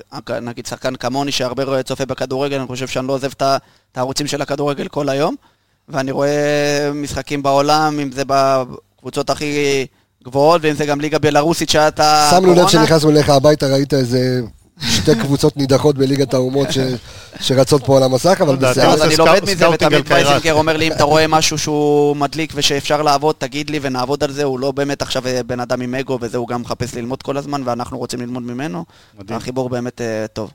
אז אני זורק אותך כבר לצוות המקצועי החדש של מכבי חיפה, וצוות מקצועי מעובה, קראו לזה הכוורת, אוקיי? ואנחנו מדברים על אדם דיוויד שהגיע מהפועל תל אביב כאנליסט data, סליחה, כאנליסט אה, וידאו, יש את גל שטרנברג כאנליסט data, את וייזינגר, ברק בכר, איתן עזריה, דני ענבר, הכוורת, וגל אלברמן שעבר אה, לתפקיד של ה chief scout, ודרור שמשון. ש- ודרור שמשון, כן, שהצטרף כמאמן כושר. זאת אומרת, הכוורת, נכון. הכוורת, איך, איך, אתה, איך אתה מרגיש אותה אה, בצוות המקצועי של מכבי חיפה? קודם כל אני לא אשקר, לא היה לי צוות כזה בחיים, צוות כזה גדול, ככה אוקיי. שהחתימו את כולם, אמרתי בואנה מה זה, כמה אנשים זה, אם חסר שחקנים לסגל, אולי ניקח אותם גם. אבל אה, באמת, שהגענו כל השחקנים, אה, אני חושב ש... שיש הרבה שם, הרבה שם אנשים שהם, אתה יודע, סוג של אה, אישיות כזה שהם מביאים את האני שלהם, והם באמת, הם לא אנשים של, של אגו, לא אנשים של... אה, של עכשיו אתה עשית ככה, אל ת, כאילו, תפנה אליי בצורה כזאת מכבדת, ותפנה אליי בצורה כזאת, או תשמור על איזה דיסטנס כזה, או תשמור על איזה... אתה יכול להיות עצמך. אתה עצמך, אני אני, כמו שאני בחדר הלבשה, אני עם דרור שמשון, שהוא איתנו הרבה בחדר הלבשה, והוא דואג לשחקנים ברמה האישית, אם זה בכושר, ב fitness, יש לנו אה, את רקפת, שהיא התזונאית, שהיא גם מדהימה, ואנחנו באמת מרגישים פתוחים איתה, וגם ה, גם הצוות שנשאר, פול ונייל, כן היה חשוב לנו, אתה יודע, שהם גם בסופו של דבר הם מקבלים צוות חדש, שהם גם... אה, שירגישו חלק. שירגישו חלק, ואנחנו גם מדברים איתם, אנחנו גם, אתה יודע, כל השחקנים אה, ביחד. אני אישית התחברתי מאוד מאוד לדרור שמשון שהגיע ולגיא צרפתי ברמה האישית, כאילו, אני חושב שאני מדבר איתם הרבה במהלך היום, וצרפתי מדבר איתי במהלך היום, ומסביר לי דברים כאלה ואחרים, ולוקח אותי הצידה שצריך, ובאימון עובד איתי שאני צריך, ודרור שמשון יודע מתי להוריד אותי כי אני רץ הרבה מדי, ומתי לעלות שאתה רץ פחות מדי, ובאמת כל השילוב של הצוות מקצועי יש מאוד באמת מאוד איזה. דגשים קצת שונים שאתה מרגיש, נגיד, מדרור שמשון, לעומת הדגשים שנה שעברה של אה, נייב, זאת אומרת, כל אחד שם לב קצת ל... אז אני חושב שעכשיו אחרים? חילקו את זה כאילו בצורה נכונה, שנייל הוא דואג הרבה יותר לחלק ה... הפילוסופיה של המועדון, אני חושב שהיא יושבת על נעל. בדיוק, אני חושב שנייל הוא יותר כזה דואג לשחקנים מבחינת התאוששות, מבחינת אה, אה, תזונה נכונה, שתייה, דואג לנו לדברים ממש, לפרטים הכי קטנים, יורד איתנו לקטנות הכי, ממש אם זה חיזוקים בבטן, ויש את אורי הראל שלא נדבר עליו, שמבחינתי זה ה... הוא, המאסטרו. הוא מספר אחד אצלי, אני אוהב אותו ברמה הכי גבוהה שיש, זה בן אדם שאני לא חושב שבחיים האישיים שלי גם, ויש לי משפחה ויש לי זה, מבחינת אישיות, אני זה בן אדם שלא נתקלתי בבן אדם כזה שאוהב אנשים, ו... גם הוא נורא צנוע, שים לב שהשם שלו לא עולה יותר מדי. לא עולה יותר, צנוע, הוא לא כן. רוצה שידברו עליו, הוא לא זה, ואני כן. אוהב הוא אותו תותח ברמה... עם ידע מטורף, תותח, ושמאמר מטורף, שלו יש- עכשיו התפרסם ב- הוא באמת בן אדם... הוא גם- הוא גם. מתמחה בכל מה שקשור ל-GPSים ולכל הדברים האלה. ואני חושב שיש לו ידע אני עצום. חושב דווקא שעכשיו דווקא שיש, כמו שאתה אומר, כוורת, כל אחד יודע באמת מה המקום שלו, ואף אחד לא מנסה להוכיח, אתה יודע, להיות מעל האחר, או באמת יש שילוב באמת טוב. לכל אחד יש את המקום שלו. יש לה מקום שלו, וכל אחד יודע מתי צריך אותו, ומתי לא צריך אותו, ומתי לעזור, ממש, כאילו, אין, אין אגו בין אף אחד, והם כולם אה, צוות מאוד טוב. ואם אתה, אנחנו מדברים גם על המאמן, אז מאמן חדש הגיע, כמובן שאם אני מדבר מהרמה האישית, רציתי מאוד אה, להרשים אותו, כי אתה יודע, ברק בכר זה משהו ש... פיגורה. תיקח אותי שלוש-ארבע שנים אחורה, הייתי יושב ומסתכל עכשיו משחקים שהוא אימן את באר שבע ושיחק מול אינטר, ושיחק מול הקבוצות ברמות הכי גבוהות, ואתה יושב ומעריץ את מי... כאילו, מה זה מה? אתה מעריץ את מה שאתה רואה על כן. המגרש, ו- ובסופו של דבר בא מאמן שהוא סוג של אוטוריטה, ואתה כן באיזשהו מקום רוצה להרשים אותו יותר מה- מהמצופה. אבל אתה יודע, בסופו של דבר הוא כן הרגיע אותי, וכן דיבר איתי, וכן... אה, לא, אחלה גבר, הוא בגובה בגובה גובה העיניים. העיניים, והוא בן אדם טוב וזה, ומצא שצריך להיות. נוקשה הוא נוקשה, אבל אה, שהפרצוף ה- שהפרצוף החמוד לא יטה אותנו. לא, אני תמיד אמרתי לברק שאם אני הולך לשחק פוקר, אני רוצה אותו איתי על השולחן. הוא יודע מתי לחייך, כן. או שהוא לא צריך לחייך, הוא לא מחייך, אז אה, כן. לא צריך לדאוג לו לדברים האלה. עד, כמה לך חשוב אחרי משחק, יש שחקנים לצורך העניין כמו עופרי ארד, כמו יובל אשכנזי, ש- אה, ש- אתה יודע, מסתכלים על הנתונים שלהם אחרי המשחק, נכנסים לאינסטאט, רוצים לראות מה קורה בדוח, עד כמה זה חשוב לך שאתה מסיים משחק ואתה אומר, עזוב אותי, זהו. דווקא אני יכול להעיד על עצמי שאני, קודם כל אחרי משחק אני לא נרדם, לא משנה, ב- אוקיי. אני לא נרדם, לוקח לי ממש הרבה זמן להירדם, ואני מחכה ל... קודם כל מבחינתי הכי חשוב לי זה התוצאות של אורי הראל מה... מה-GPS. מה-GPS, להראות באמת שעשיתי את ה... קודם כל, את ה... גם אם אני טוב במשחק או לא טוב במשחק, זה, זה כבר עניין מקצועי. אוקיי. ואני רוצה לראות בצד הפיזי ובצד ה... בצד כביכול שאתה יודע, לרוץ. לרוץ לא עולה כסף, אתה מבין? אתה, בסופו של דבר אני רוצה לראות שבמשחק אה, לא מעניין אותי אם זה עכשיו שיחקנו נגד הפועל רעננה, או שיחקנו נגד אה, מכבי תל אביב. מכבי תל אביב, לא מעניין אותי ברמת ההשקעה, אני רוצה פה לתת את ה-100% ו-200% ופה לתת את ה-100 ו-200%, שלא יהיה הבדלים, אז זה התוצאות הראשונות שאני מחכה להן. כמובן, אחרי זה אני רואה את המשחק ואני מסתכל באינסטאט ושולחים לנו גם עכשיו אה, עוד יותר, אבל גם עם שנה שעברה אני מסתכל על הפעולות שלי ולומד, ואני ויובל דווקא מדברים הרבה, הוא שולח לי וידאו, פה יכלת למסור לי, חולה וידאו, יובל אשכנזי, חולה וידאו. הוא שולח לי, פה יכלת למסור לי, ואני אומר לו, לא, פה לא יכלתי למסור לך, הייתי צריך, היית צריך לעשות ככה, ופה אתה היית יכול למסור לי ואני מצלם לו.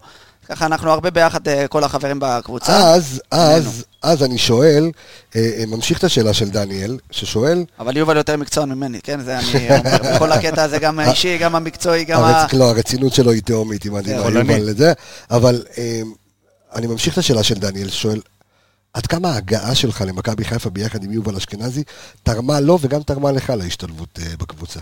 כי אתה יודע, תמיד דיברנו שנה שעברה שה... מה שמכבי חיפה עשתה נכון, מה שמרקו בלבול עשה נכון, זה שהוא הביא צמדים. הביא, היה לו שני אוסטרלים, היה לו את סיינסבורי ואת אה, רוקאביצה, היה לו את אה, שרי. ווילצחוט, ומבני יהודה את אשכנזי ואת אה, חזיזה. עד כמה באמת הצלחתם כאילו להשפיע אחד לשני, גם ברמה המנטלית, אולי גם ברמת המשחק, כמו שאתה מספר לי עכשיו, על, ה, על הדיונים שלכם אחרי ולפני, עד כמה זה עזר לשניכם?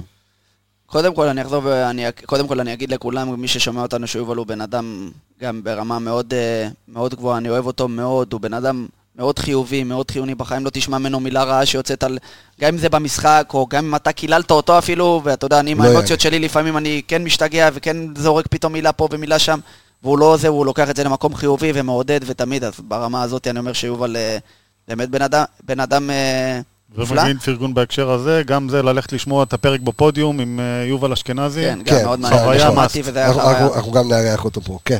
אז אה, קודם כל אני חושב שחתנו במכבי חיפה, שתינו לא האמנו, ב- באיזושהי צורה כזאת, אתה יודע, היינו... היה טלפון היינו- כזה, יובל, תקשיב. לא, אני, אני אני, זה, היינו, ב, אני והוא בחתונה של סאגה סטמבי בכלל בעפולה, והודיעו לנו שכל העניין הזה יצא לפועל, והעסקה הייתה, והעסקה כאילו נחתמה, והכל בסדר, ואנחנו טסים כבר יום אחרי, בארבע בבוקר, אני והוא לבד, connection, ומה connection עוד, אה, אה, היה עוד פה. איזשהו קשר בהחתמה כאילו של שניכם? זאת אומרת, היה פה איזשהו כן, דיל? כאילו, מה היה- זה אחד פלוס אחד? כאילו, לא, זה כאילו אני המבצע? והוא באנו, כאילו, והלכו איתן וזנתי, והיה... נכון, מעורב נכון, שם היה את. ה... נכון, וולבלום היה את ה... היה שם מעורב. עוד כסף וכאלה, זה בסופו של דבר, אתה יודע, חיכינו שהעסקה באמת אה, תהיה ב... ב- בחתימה, ואחרי שזה קרה, אז אתה יודע, אני ויובל לא, לא האמנו, היינו בחתונה, אני חושב שזה היה גם באיזה עשר, הסתכלנו אחד על השני, קיבלנו כל אחד את ההודעה שלו מהסוכן שלו, זהו, יצא לפועל, מחר אתה טס, והיינו בשיגעון, ובאמת, אה, זה. אם אני יכול לקחת אותך לצד החברתי, אני חושב שאני, שאני עזרתי מאוד ליובל. אוקיי. כי אני, אני חושב שאני בן אדם סופר חברתי ואני באמת אוהב את כולם ואני בחדר הלבשה, אתה לא, אתה בחדר הלבשה, אתה, אני, אני מצחיק ואני עושה שטויות ואני אוהב לחבר בין כולם, גם עם שחקנים שלא משחקים ואני, ואני יודע גם באחד שלא, כאחד שלא שיחק לפני שנתיים ושלוש וכן עבר תקופות ח- קשות ולא היה את האחד הזה שיצחיק אותי ויהיה חבר שלי וישב איתי וייתן לי להרגיש כאילו הכל בסדר. אז אתה יודע, אנחנו כן צוחקים על סיטואציות וכאילו זה מצחיק ומנסים באמת להרים את כולם, אני חושב מהצד שלי. ובזה עזרתי ל- ליובל, אני חושב, להתאקלם יותר מהר, כי אני חברותי, ואני מה- מהר מאוד התחברתי ל- להרבה מאוד שחקנים, וזה עזר לו להתחבר גם, כי יובל הוא יותר שקט ויותר אז אני- מופנם. אז אני אקשה עליך גם על שועה? שועה, ש- שועה, אני באתי שהוא כבר היה. לא, נכון, נכון. אז אני, אז אני, הוא כאילו קיבל אותי אבל- בזרועות אבל- פתוחות אבל שלו. ההתאקלמות שלך בתוך מכבי חיפה הייתה, אתה יודע, כאילו נולדת פה. כן, אני, וואלה, קשה לי מאוד להסביר את זה, כי כבר, אני גם שומע את זה מלא, ש...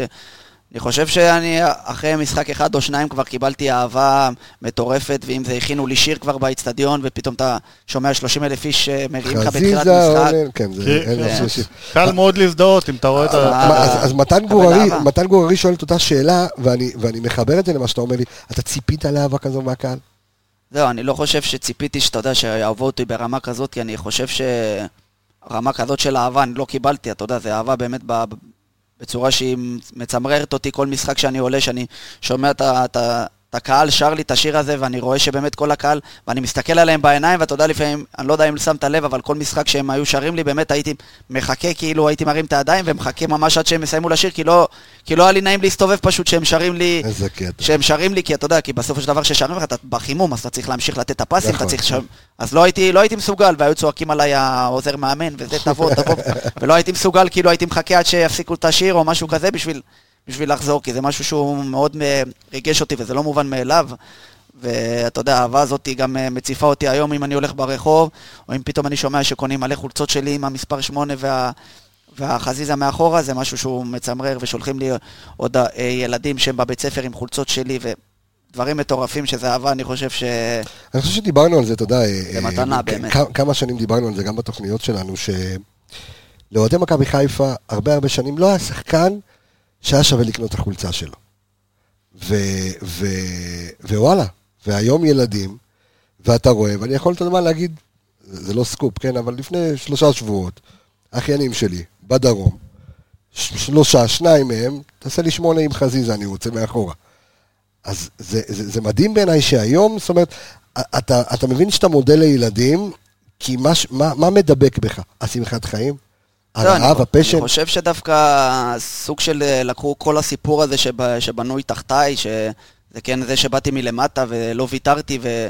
והטירוף הזה במשחק זאת אומרת, כן הולך... הסינדרלה, זאת אומרת, אתה, אתה כיף לך להיות הסינדרלה הזו, לא. זו שאף אחד לא ציפה ו... ו... לא, אני לא חושב שזה סוג של סינדרלה, כי באמת, אתה יודע, בסופו של דבר בן אדם עובר משהו בחיים, ואתה בוחר אם להישבר ממנו או אם לגדול ממנו. אני חושב שזה שגדלתי ממנו, אז זה נותן להרבה אנשים להזדהות איתי, והאהבה של, גם של ההורים שאני מקבל, ואלפי הודעות, וגם מילדים. אני חושב שבסופו של דבר, שחקנים כן רוצים לשחק במועדון כמו מכבי חיפה, אבל גם חשוב להם שיהיה להם, שיהיה להם דרך, וגם שהאישיות שלהם תראה לא פחות ממה שאני מראה, אני חושב, במגרש, אם זה את הטירוף, את האהבה ואת ההקרבה שאני נותן בשביל ה...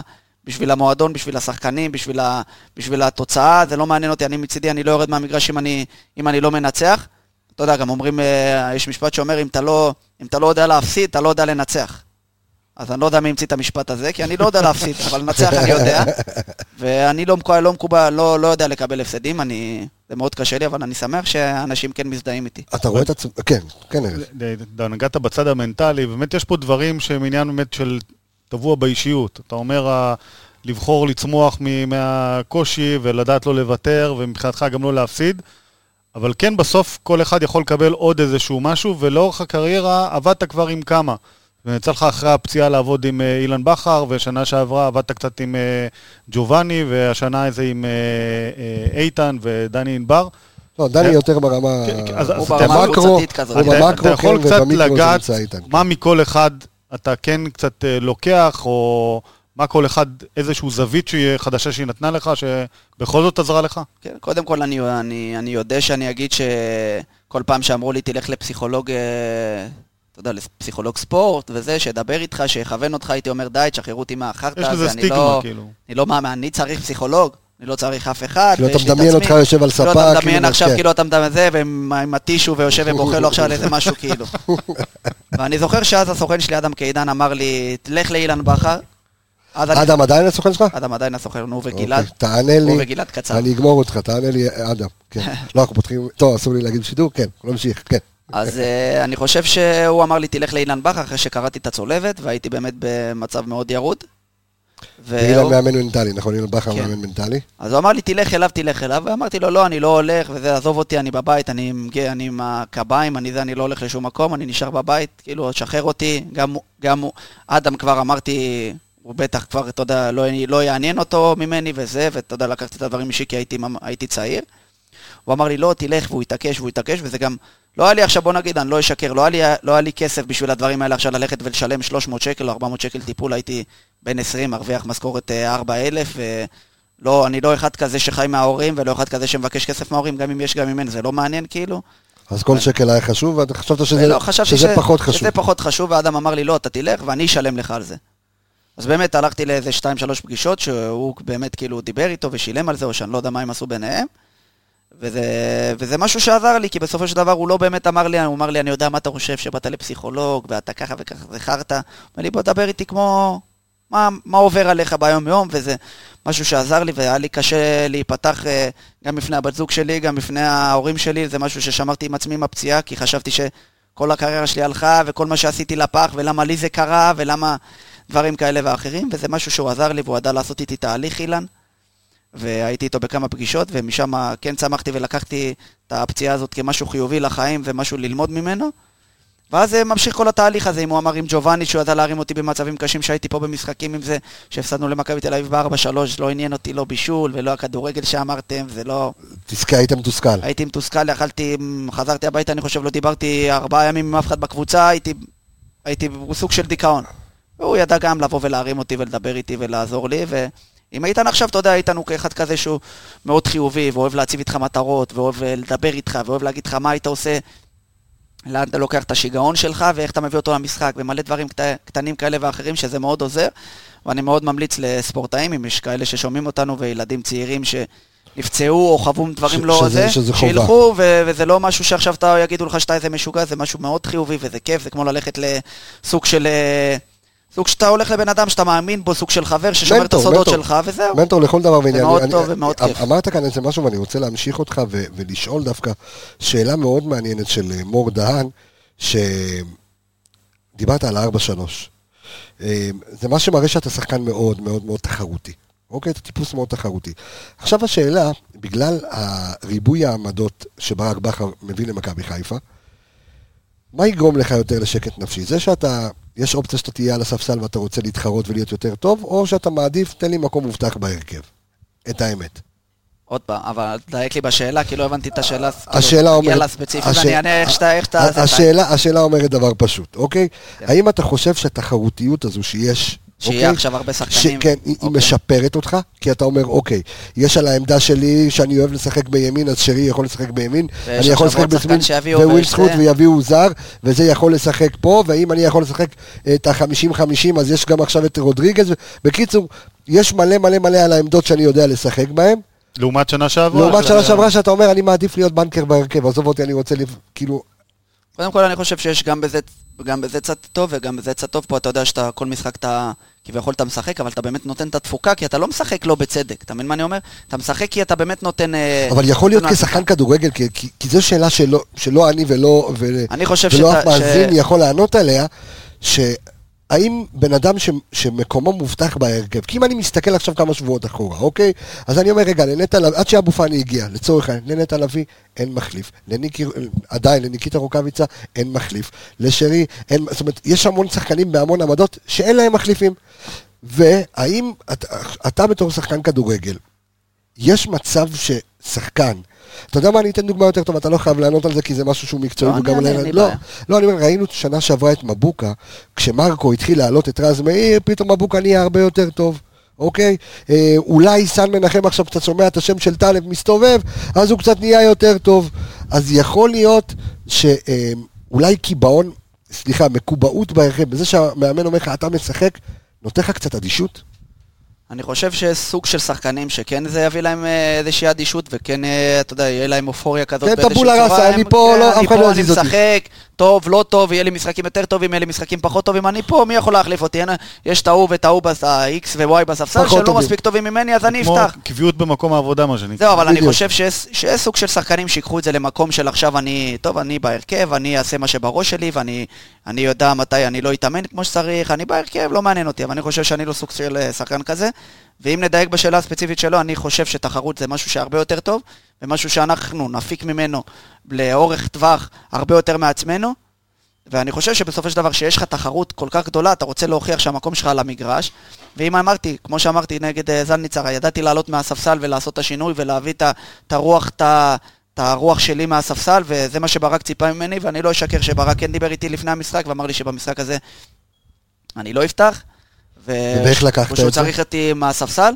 לא, כ- כשחקן ששיחק שנה שעברה כל המשחקים והיה גורם אה, מאוד משפיע, בהתחלה לקחתי את זה, מה עכשיו, אני לא, אני לא פותח, זה לא... מה זה, זה לא, כאילו, זה לא למה, כאילו, ות, ואתה מתחיל להריץ במחשבות, ואז זה היה איזה אימון שתיים לפני המשחק. כאילו, אתה מפקפק בעצמך, אולי אני פחות טוב מה, עכשיו, אולי הוא טוב? רואה... מה, הוא יותר טוב ממני שהוא משחק? הוא יתרום יותר ממני? ו...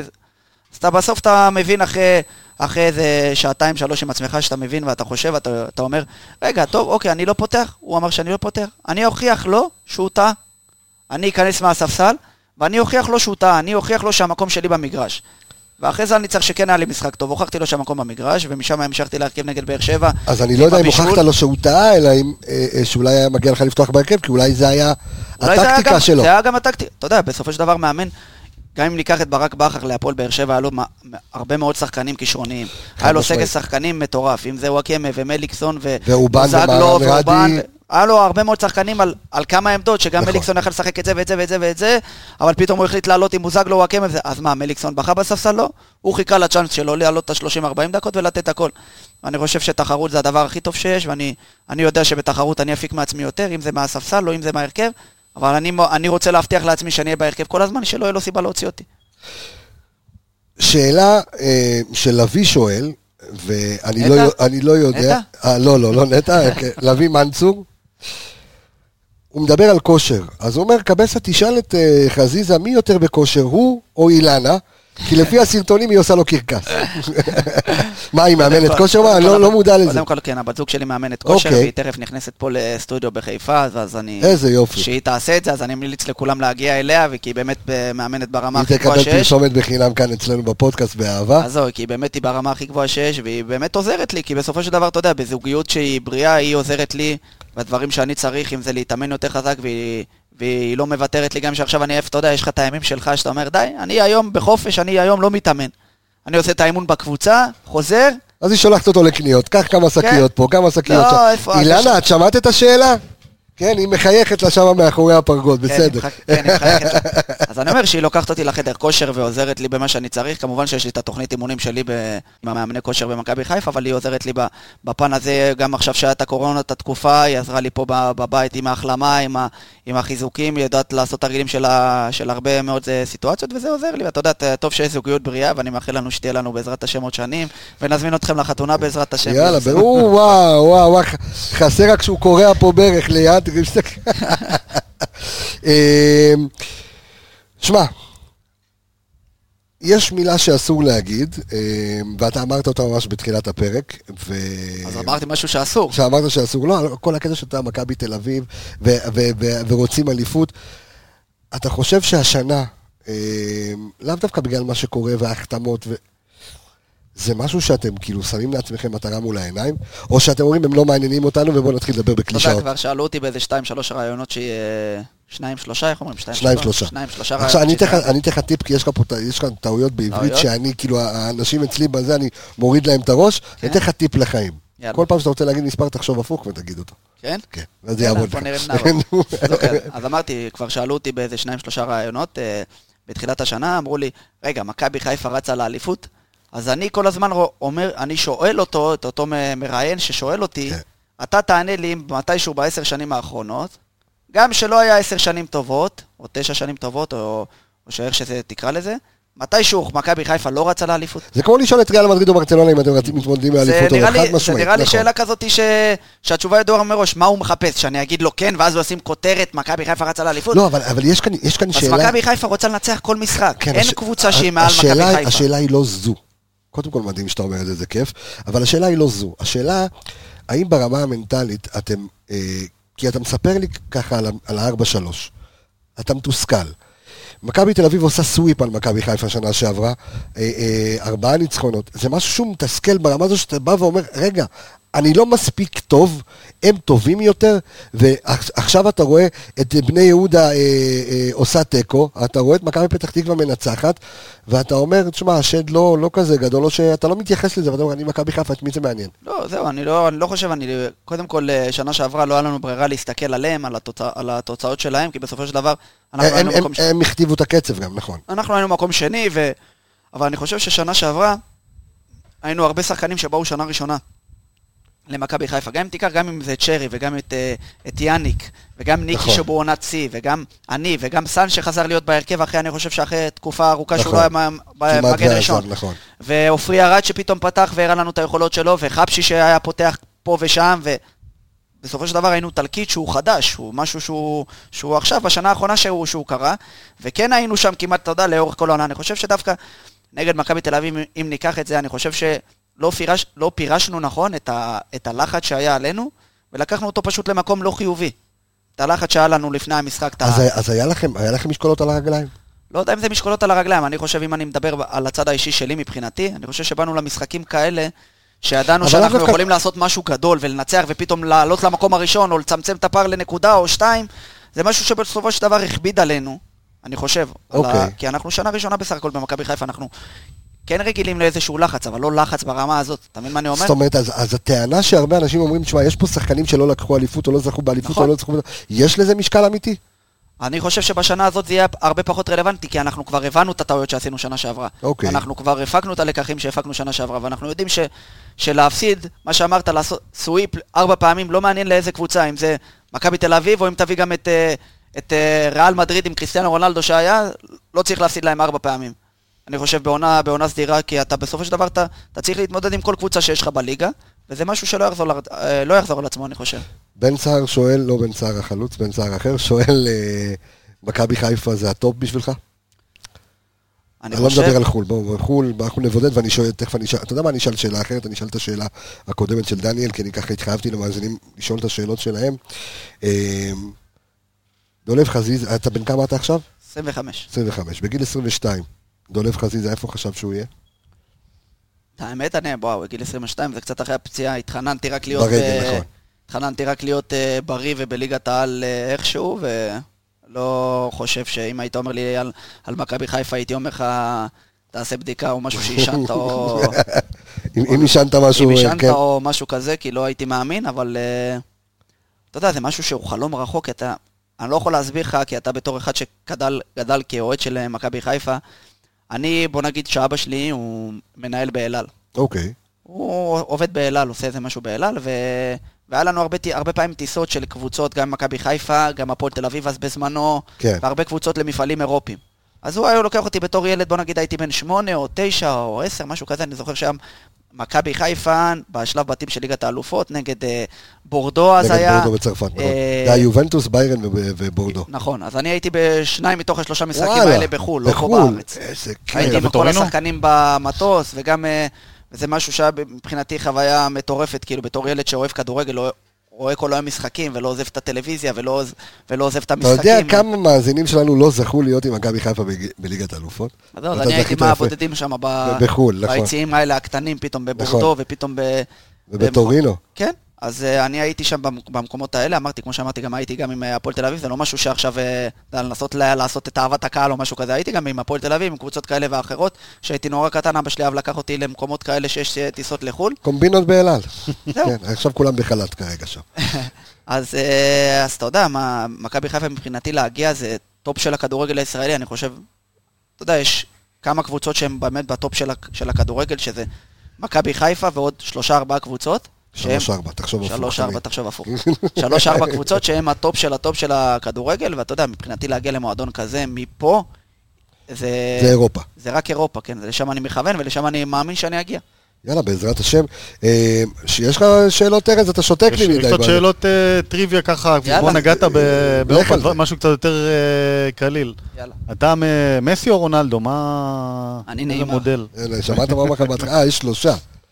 מסי אוקיי. או רונלדו, אני נאמר. אבל אם תשאל אותי את זה, מסי זה בקטגוריה. אז נמשיך כן? להקשות. פפ או קלופ? מי יותר מדבר אליך במאמנים? קלופ. למה? אוהב יותר את המשחק, ה-? את ההתקפה, את האישיות, הטירוף, את השיגעון. גם למרות שפפ גם משוגע וגם בזה, אבל אני אוהב יותר את כן. האמוציות, את ה- את המשחק, את ה- להתקפה, את הלהקריב להתקפה הרבה, לעשות הרבה מהלכים, הרבה גאונות כזאת בהתקפה. כמובן, פפ כזה, אתה יודע, זה הגאון של ההנאות כדור, ויודע להיכנס עם הכדור אם הוא רוצה לתוך הרשת, ולהוציא אותו כן. מהרשת אל הרשת השנייה, ואיך ש... אז אני אוהב יותר את קלופ. הזכרנו קודם את הטלנטה של אה, גספריני. איפה היית? דיברנו על חלומות. איפה היית חולם או מעדיף לשחק? באטלנטה של גספריני או בטוטנאם של מוריניו? וואו, וואו, איזה שאלה איזה דפק לא לך. ראיתי, לא. אבל זה שני עולמות שונים. דווקא לפני איזה כמה ימים ראיתי איזה סרטון של אה, דני רוז רב עם... אה, רב עם מוריניו, לא יודע אם אה, ראיתם את כן. זה, שהוא הסביר לו למה הוא לא משחק, ואז הוא יצא מהחדר כועס וזה, אז מוריניו נראה לי כזה אחד פסיכופת כזה. מוריניו ואתה זה נראה לי תסריט מעניין. כן, נראה לי דווקא זה שילוב טוב אחד כזה שהוא משוגע וזה, ואני עם השיגעון שלי דווקא יכול להיות דברים טובים, טוב, או שאני אשב בטריבונה, או. שאני אהיה בהרכב נראה לי. אם עם השחקנים אתה מרגיש שיש לך הבנה עיוורת במגרש, אתה לא צריך להסתכל, לא צריך לדבר וזה, אתה יודע איפה הוא יהיה, אתה יודע... אם יש לי הבנה עיוורת כזאת במגרש, הכ- הכי שאפשר, זאת אומרת, בסוף זה, אתם, כמו שאמרת, אתם שנה משחקים ביחד. אני עם חושב... שרי, עם יובל, עם. ניקי, עם מבוקה. חושב? מפתיע. אם אתה משחק על הוא הכנף. מבין אותי יותר מתי אני רוצה את הכדור לרגל לפי התנועות שלי, מתי אני רוצה לעומק, מתי אני אלך לאמצע והוא ילך גבוה, מתי אני אתן... הוא, אני חושב שאני והוא יש בינינו שילוב מאוד טוב. יש, יש קצת ביקורת על, אה, על מבוקה, אני לא מכניס אותך לפינה הזו, אבל אתה, אתה חושב שזה מגן טוב? הוא מגן טוב מבוקה מגן ברמת טוב. האישיות גם, ברמת ה... מבוקה מגן טוב, אתה יודע, בסופו של דבר מגן צריך להגן. הוא נכון. מגן טוב. נכון שאומרים שהוא התקפי והוא לא זה, לא, הוא גם עושה את העבודה שלו בהגנה, והוא יודע שאם הוא צריך להשתפר, ב, להשתפר בהגנה, אז הוא ישתפר בהגנה, ואני סומך על, אה, על ברק ועל כל הצוות שידע מה לעשות איתו, ואם צריך לעשות, אני לא יודע, לא מסמכותי להגיד, אבל קודם כל הוא חבר באמת טוב, הוא בן אדם גבר, והוא לא- מוריד מעצמו ורץ הרבה, והוא עושה את הפעולות שלו, אתה יודע, על full time כל הזמן, כמו שנראה לנו גם, מה, גם מהצד, ובאמת, מבוקה אחלה מגן, ולא באמת מקשיבים לאיזה... יפה, כי, סיטואציות. כי, כי זו שאלה, אני רוצה שאתה תמשיך רגע את הטריוויה, כי יש פה איזו שאלה של, אה, אה, של אייל ביינקר ששואל, אה, עד כמה אתה והשחקנים, אה, כי אני חושב שזה משפיע יותר על האוהדים, מקשיבים לכל התוכניות ולכל הזה ולכל הזה, כי הם בטוחים שאתם יום ולילה שומעים הכל, וזה משפיע עליכם. קודם כל לא אשקר, אני כן שומע, אני חושב ש... שאני... אמרתי לך, אין, אין מה להכחיש, אני, אני, אני בן אדם שרואה כל היום כדורגל. כל היום ספורט, כל היום אני בערוץ הספורט, ואני בערוץ ספורט אחד, ואני בוואן וליגה ספרדית. בסופו של דבר, אם יש רעיונות... אתה רואה או... את הכותרות, אתה רואה את אני הכל. רואה הכל, אני לא מפספס, אני לא מפספס באמת משהו שמשודר, או משהו שאפילו בפייסבוק או באינסטגרם, כי זה מגיע אליי, בסופו של דבר אתה, הדור של היום נקרא לזה, אתה חי מהטלפון, אתה חי מה, מה, מה שאתה רואה בטלוויזיה, אתה חי מתקשורת וזה כן, אתה צריך לעשות את ההפרדה, ולקחת, וגם לא לקחת את הדברים החיוביים שאומרים פתאום, אה, הוא כוכב, יואו, איזה גולים הוא עשה, ואיזה בישול הוא עשה, ואיזה הטיה הוא עשה לו, איזה שחקן הוא ואיזה זה שלא יעלה לך.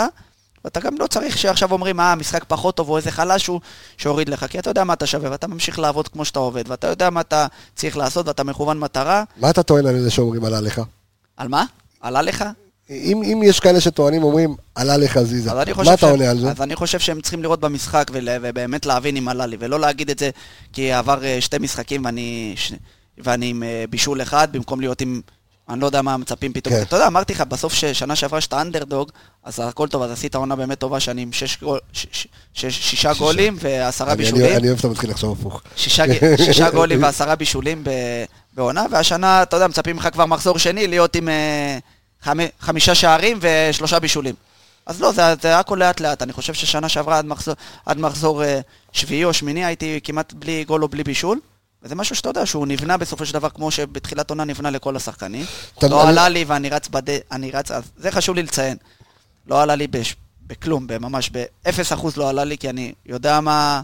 איפה אני נמצא, אני יודע באיזה מועדון אני נמצא. אני יודע שאם יעלה לי בצורה הכי קטנה, אז אני אקבל את הכאפה הזאת מהר מאוד, שלחזור על...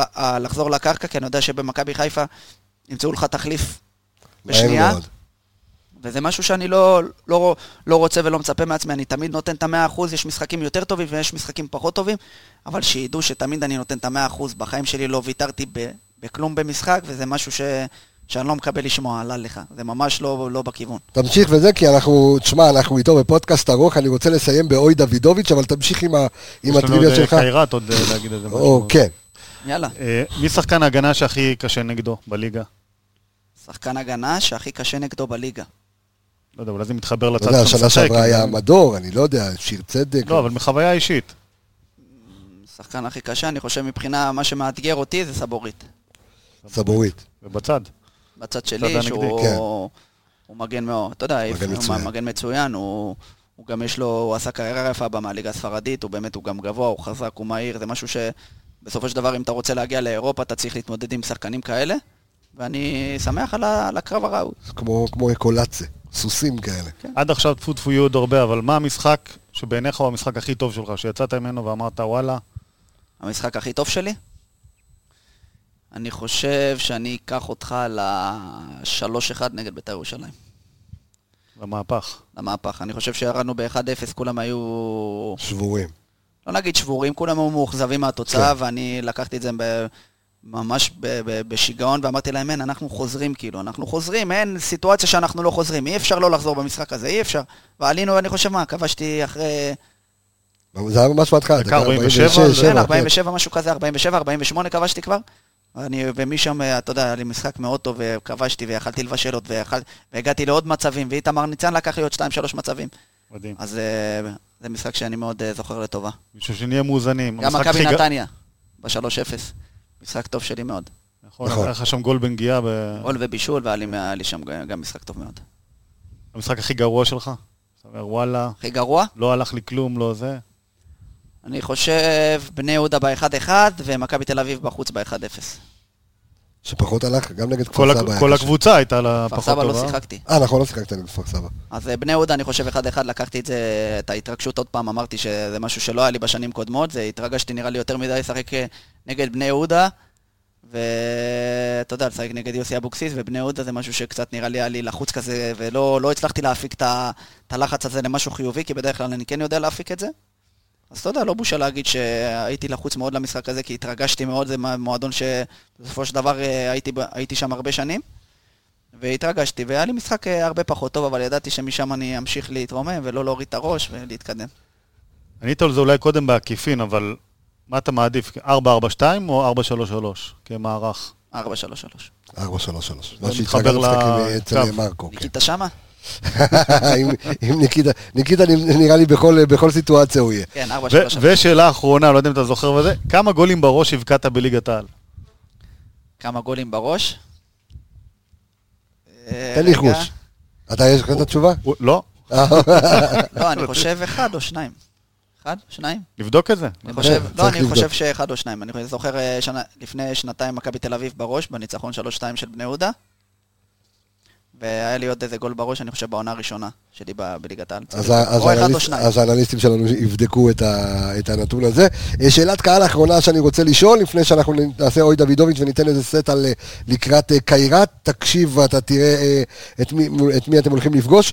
אז אודי אזולאי שואל, האם לפני משחקים אתה מתכונן היטב למגינים של היריבות שאמורים לשמור אותך? אוקיי? כי אתה, לעומת בני יהודה, אתה קבוצה תוקפת, אתה משחק בקבוצה תוקפת, האם אתה יודע מאיזה צד הכי נכון לתקוף אותם, החוזקות, החולשות שלהם, מי הכי לחיץ, איזה דריבל יכול לעבוד ועל מי? האם אתה מתכונן, יש איזושהי צורה שאתה מתכונן אישית, אולי מתכוננים איתך על אה, דברים כאלה? קודם, כמו שאמרת, יש אנליסטים שעובדים איתנו על הדברים האלה, ואומרים כן. שהמגן ההוא יותר חלש בצד הזה. המגן ההוא יותר חלש במהירות, קח אותו למהירות. המגן הזה יותר חלש, אתה משחק איתו לרגל ובא לאמצע.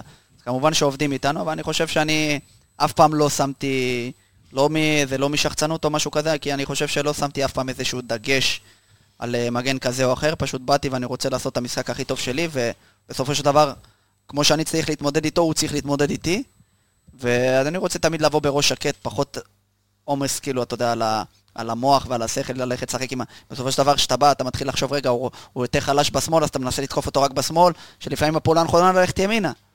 אז בסופו של דבר אני רוצה לבוא לפעמים, הרבה פעמים בראש שקט. יותר אני, נקי. אני מקשיב למה שאומרים לי האנליסטים והצוות המקצועי, אבל תמיד בסופו של דבר, ביום של המשחק, או יומיים, או יום, יום וחצי לפני נקרא לזה, אני אוהב לבוא בראש שקט, בנקי, ולעשות את המהלכים שלי. אז רגע לפני קיירת, אנחנו עם הפינה שלנו. אוי דוידוביץ'! אוי דוידוביץ'! איזו טעות איומה! אז האוי דוידוביץ', אנחנו התחייבנו למאזינים שלנו שבכל פרק יש אה, טעות, לרוב אנחנו עושים שידורים לפני משחק ואחרי משחק, אבל אה, תן לי טעות שלך ככה אה, מעניינת. אז אה, אם אני אקח אותך לשנה שעברה, אני חושב ב-2-1 נגד הפועל תל אביב. אוקיי, שמרקו הוציא אותי, ב-1-1 אני חושב שהיה לי משחק מצוין, וכעסתי נכון. גם שהוא הוציא אותי, ובאמת... אה, יצאת דקה 70 לא, יצאתי ושב, שמ- לא, 81 או 2, משהו כזה, אוקיי. אני חושב. באמת היה לי משחק מאוד, אה, מאוד טוב, ולא רציתי לצאת. ואם זה היה תלוי בי, לא הייתי יוצא גם, אבל אתה יודע, בסופו של דבר הוא המאמן והוא החליט להוציא אותי, אז יצאתי, וישבתי ככה בספסל עם עצמי, ואמרתי, למה הוא הוציא אותי, למה הוא הוציא אותי, והייתי בשיגעון והייתי בטירוף, כי הרגשתי שאנחנו חוזרים, הרגשתי שאנחנו, אין, אנחנו ננצח את המשחק. אז הורדתי כבר את הנעליים, הורדתי את המגנים כבר, כי נכנסו בי גם וזה, והורדתי, שמתי קרח והכל, ואני יושב, רואה את המשחק, צופה ובאמוציות, ואתה כל רגע בספסל, ואתה חושב שהולך להיות גול וזה. ואז שירדן שועה שם פתח את הרגליים, ומבוקה פתאום בעט בעיטה ראשונה, אני חושב, כל העונה שהוא לא בעט, לה, שהוא לא בעט מהזוויות האלה, ועובר להוא בין הרגליים ונכנס, ואז הוא רץ לחגוג עם כל הקהל, עלה שם על, כן. הבעט לטריבונות שם, בגול וזה. של סנוקר. כן. לא הצלחתי להתאפק וזה, הורדתי ישר את הקרח, התחלתי, הייתי עוד עם, עם כפכפים, אני חושב, שמתי אותם בצד ודפקתי ריצה על הדשא עם הגרביים. ואחרי איזה דקה אחרי שזה, אני קולט שהשופט בא אליי ומוציא לי צהוב בעצם, וזה נראה לי היה הצהוב השלישי או הרביעי שלי, ומשחק אחרי זה קיבלתי גם צהוב, ופשוט התפספס, התפספס לי משחק שהיו צריכים אותי ולא יכולתי לעזור לקבוצה, ואתה יודע, זה משהו ש... אז זו הטעות שלך. מבחינתי זה מגניב. שלי.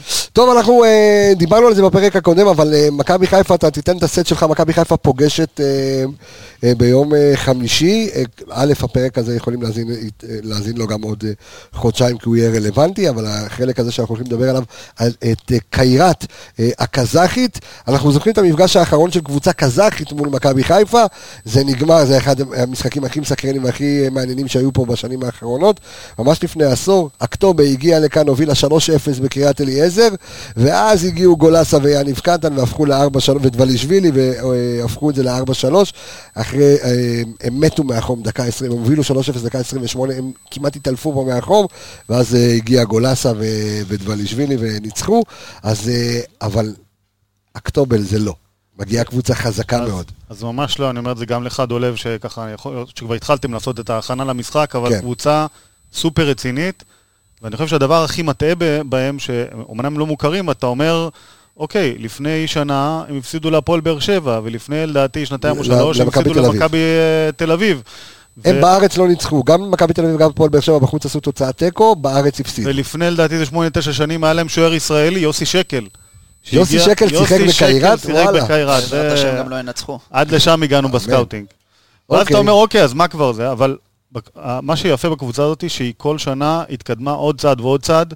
לפני בערך שנתיים הביאו מאמן בן 32 שגדל באקדמיות בגרמניה, בלייפציג ו- וכולי, שהביא שם סגנון יותר חדשני. הם לפני עשר שנים נמכרו לאיזשהו אולי- אוליגרך אה, שמאז, אוליגרך אה, שגם קזחי, קוראים- שגם קוראים לו קיירת. ששמו קיירת, ולכן... כמו הקבוצה. אה, זה כמו שאת מכבי חיפה, היא קבוצה ששייכת, חיפה, כן. היא מהעיר אלמטי, זה- אלמטי זה העיר. כן. בקיצור, התקציב של הקבוצה הזאת היום, תקציב השחקנים, זה 20 מיליון יורו, יותר ממכבי חיפה, בעצם די דומה לקבוצה יותר השנייה. ממכבי חיפה? כן. כן, מכבי שח- חיפה שחקנים 15. 20 20 מיליון אה, יורו. שווי שחקנים, לא תקציב, שווי כן, שחקנים. שווי שחקנים, 20 מיליון יורו. וואלה.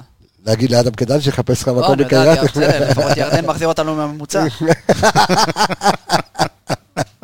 יפה, 20 מיליון יורו. אוקיי. בקיצור, אה, היא הקבוצה היום הבכירה בקזחסטן, יחד עם אה, אסטנה המוכרת לנו. אה, כרגע היא גם מובילה את הטבלה. הליגה שם, ראיתי. בגלל החורף הקשה וזה, כן. מתחילה במרץ, קצת הפוך אלינו. אז הם כבר אחרי כמה, שמונה, תשעה אחרי- מחזורים? אחרי שמונה אה, מחזורים, הם עכשיו עם אה, שבע ניצחונות והפסד אחד. כן, אחרי שמונה מחזורים, הוא כבר יודע הוא כבר הכל, יודע. כן. והיו פה שתי הפסקות, זאת אומרת, היה להם גם פגרת אה, קורונה ממרץ עד יולי, והיה להם עוד איזו הפסקה באוגוסט גם כן לחודש. זאת אומרת, יש פה בסוף, הם, אמנם אנחנו אחרי שני מחזורים, הם אחרי שלושה מחזורים או ארבעה מחזורים מאז שהם אה, אה, חזרו. אה, אז אמרתי, קבוצה אה, מובילה שם עם מאמן אה, צעיר. אה, פער שערים משמעותי, 21-5, יש להם שם לא מעט משחקים עם אה, אה, וגנר לאב, תבוסות. החלוץ הגרמני. בחמש שנים האחרונות הם סיימו כל שנה כסגנית אלופה של אסטנה. בשנה האחרונה נקודה הפרש בסוף העונה, זאת אומרת הם די כבר קרובים והם מחכים גם כן לעשות את המהפך הזה וכבר לקחת את האליפות. מה שמאפיין את הסגל שלהם, זה נשמע כך. לא בתקציבים, אבל כן. בהצלחות. יש שם כמעט כל הסגל שלהם, של השחקנים המקומיים, הוא בנבחרת אה, קזחסטן, זאת אומרת, מרכיבים את הנבחרת הקזחית, והנבחרת הקזחית לא פראיירים שנכנסו פה, אתה בדיוק ראית משחק של אה, קזחסטן, לדעתי הם ניצחו 2-1, אה, לא זוכר אם את ליטא, או ניצחו 2-1 את ליטא, הפסידו לבלארוס, אבל הם אה, קבוצה לא רעה בכלל. יש להם זרים מפולין, זה אחד השינויים, חיזוקים שהם עשו בשנה האחרונה, אה, הביאו שחקן בשם גורלסקי, תכף נזכיר אותו, מפולין, שחקן נבחרת סגל פולין, שיחק גם בניצחון ה-4-0 של פולין נבחרת ישראל? בחוץ. קשר אה, הגנתי, כן, הוא שש. לבנדובסקי הוא לא, אוקיי. הוא אבל גרזן גרזן, והוא uh, שיחק ב-4-0. הוא לא, הוא השחקן הכי, השווי שלו לדעתי אה, 2.5 מיליון יורו, השחקן הכי יקרים. זול בנבחרת פולין. נבחרת פולין שחקנים של 30-40 מיליון יורו, הוא הכי אה, זול. הביאו גם בלם בלורוסי, פוליאקוב, אה, הגיע באוגוסט, במשחק האחרון הוא פתח פעם ראשונה, בהגשה של חיוור. אוקיי. פולי, או כן. בקיצור פולי. ויש להם אה, חלוץ אה, בשם אה, אימבטוב, שהוא כרגע מלך השערים מתחילת העונה עם אם הוא ארבעה בא טוב, שערים. ש- נקווה שיב- שפה הוא יבוא רע. שלא יבוא טוב, אוקיי. ומיועדנו וגנר להב, שזה מה שנקרא אגדת כדורגל, אמנם בן 36, אבל עם קריירה כזאת עשירה. חלוץ. חלוץ, הוא הגיע ב, אה, ביולי מברזיל, זאת אומרת נכון, הוא היה הרי ברזילאי. בסיבוב בצסקה מוסקבה וכולי, הגיע מברזיל, וממש בשני משחקים האחרונים הוא נכנס לכושר, אתה רואה משחקים שלו, הוא חד, הוא שם שני גולים גם בסיבוב הראשון שלהם באירופה וגם בליגה, במשחקים האחרונים הוא הבקיע אה, עוד שני שערים, בסך הכל צריך להיזהר ממנו. אה, אז אמרנו, וגנר להב נכנס לכושר, יש שם איזשהו סיפור עם השוער. במשחקים האחרונים, אה, השוער הקבוע אה, איבד את המקום בהרכב, ולפחות במשחקים האחרונים יש שוער צעיר בן 20 אה, בשער, נראה עוד מי ישימו אה, נגדנו. אה, בעיטות אה, חופשיות, יש להם שחקנים מסוכנים, גם בעיטות ברגל ימין וגם אל שמאל ברגל ימין, שחקן בשם קוסוביץ', שחקן אה, מונטנגרי, קשר אחורי. קשר אחורי עם בעיטות אה, מסוכנות מאוד, הבקיע במשחק ראיתי שני צמדים, אה, הבקיע צמד בשתי בעיטות מחר עונשין אין לי מה לבוא מדהימות. לאספה אם ככה. כן, אתה... אה? כן. אין לי מה לבוא לאספה. והבלם שלהם, בחור גבוה בשם אליפ, גם שחקן מקומי, מקומי מספר 4, בעיטות חופשיות מחר בשמאל, באספה תדקלם, והוא גם הפנדליסי. תחשבו שאני... כן, תוציא החוצה. יש להם, יש להם בכלל שני בלמים גבוהים, מעל מטר אה, תשעים, דוגליץ', הבלם הש... השני, אה, מנצלים משחק גובה גם במצבים נייחים אה, בהתקפה, שניהם הבקיעו שערים כבר העונה. אה, ויש להם שחקן כנף שמאל בשם אה, אליקולוב, שאוהב לחתוך למרכז עם רגל, אה, הוא ווינגר שמאל. שזה על העמדה שלך במידה ותפתח... כן, אני יודע מי זה. במידה ואתה תפתח עוד פעם, השאלה אם הוא ישחק עם שרי בצד ימין או שישחק עם דולב. אי. אפשר אבל- לדעת, אבל, כן. הוא אוהב. להיכנס עם רגל ימין, והוא הבקיע גם בסיבוב הקודם. נכון, בקיצור. אה, הבקיע שחקן... לקרוב, לקח לאמצע והבקיע לקרוב. בקיצר, דולב לא פראייר, הוא יודע הכל. אני אה, גם, מה שאתה- מה שאני אומר פה זה לא משהו שאמרו לי, זה משהו שראיתי כבר, אתה יודע, אני... אה, באמת? זאת אומרת, אתה- אתה אתה עושה את סיכומים התחקיר של ליגה לבד. אירופית, רואה הכל, אני... טוב, אז יש לו הכל. במשחק, רק נגיד עוד נתון אחד, במשחק כן. האחרון הם אה, עשו מהפך, זאת אומרת הליגה... איזה עבודה. היה להם 1-0, אה, הם היו בפיגור 1-0. היו פיגור 1-0, וניצחו 2-1. דקה 90, שזה מצד אחד לא היו גדולים, מצד שני מנטלית, אנחנו יודעים מה עושה מהפכים כאלה. בקיצור, ואתה רואה שהם כבר נחתו פה אתמול, הם, אה, זה לא אה, הסיבוב הקודם זה שנוחתים דקה מאוד לפני, טובה, זה זה קבוצה מאוד טובה שרוצה שרוצה להמשיך ב- באירופה ול- ולהעפיל לשלב הבא, בדיוק כמונו, ואתה יודע, יהיה באמת קרב עיקש. וקודם כל אנחנו פה בבית שלנו, ואנחנו צריכים להכתיב את הטון במשחק ולנצח, ולנצח אותו, אני מבחינתי, אם... תן לי גם לא להכתיב את הטון במשחק ולעשות משחק טוב כל הקבוצה, ולנצח 1-0 קטן ול- ולטוס אה, שבוע אחרי זה לרוסטו, וגם אמן שם לעשות. תוצאה טובה. ששם זה... אבל אה, אנחנו לא, אני לא רוצה לדבר על מה ש- לגשר. בדיוק, כשנגיע לגשר נחצה. אותו ויהיה זאת אומרת, המסקנה. שאני מגיע ממה שדיברנו עכשיו זה ש- אה, שדולב מסיים את הקריירה, הוא בא להיות אנליסט אצלנו. אה, ובכלל, דולב, אני לא אהיה קלישאתי מה אני אאחל לך, אני מאחל לך ולמכבי חיפה שבאמת בעזרת השם השנה סוף סוף זה יקרה, שתמשיך עם המספרים שלך. היה תענוג לארח אותך בפרק, נהנית?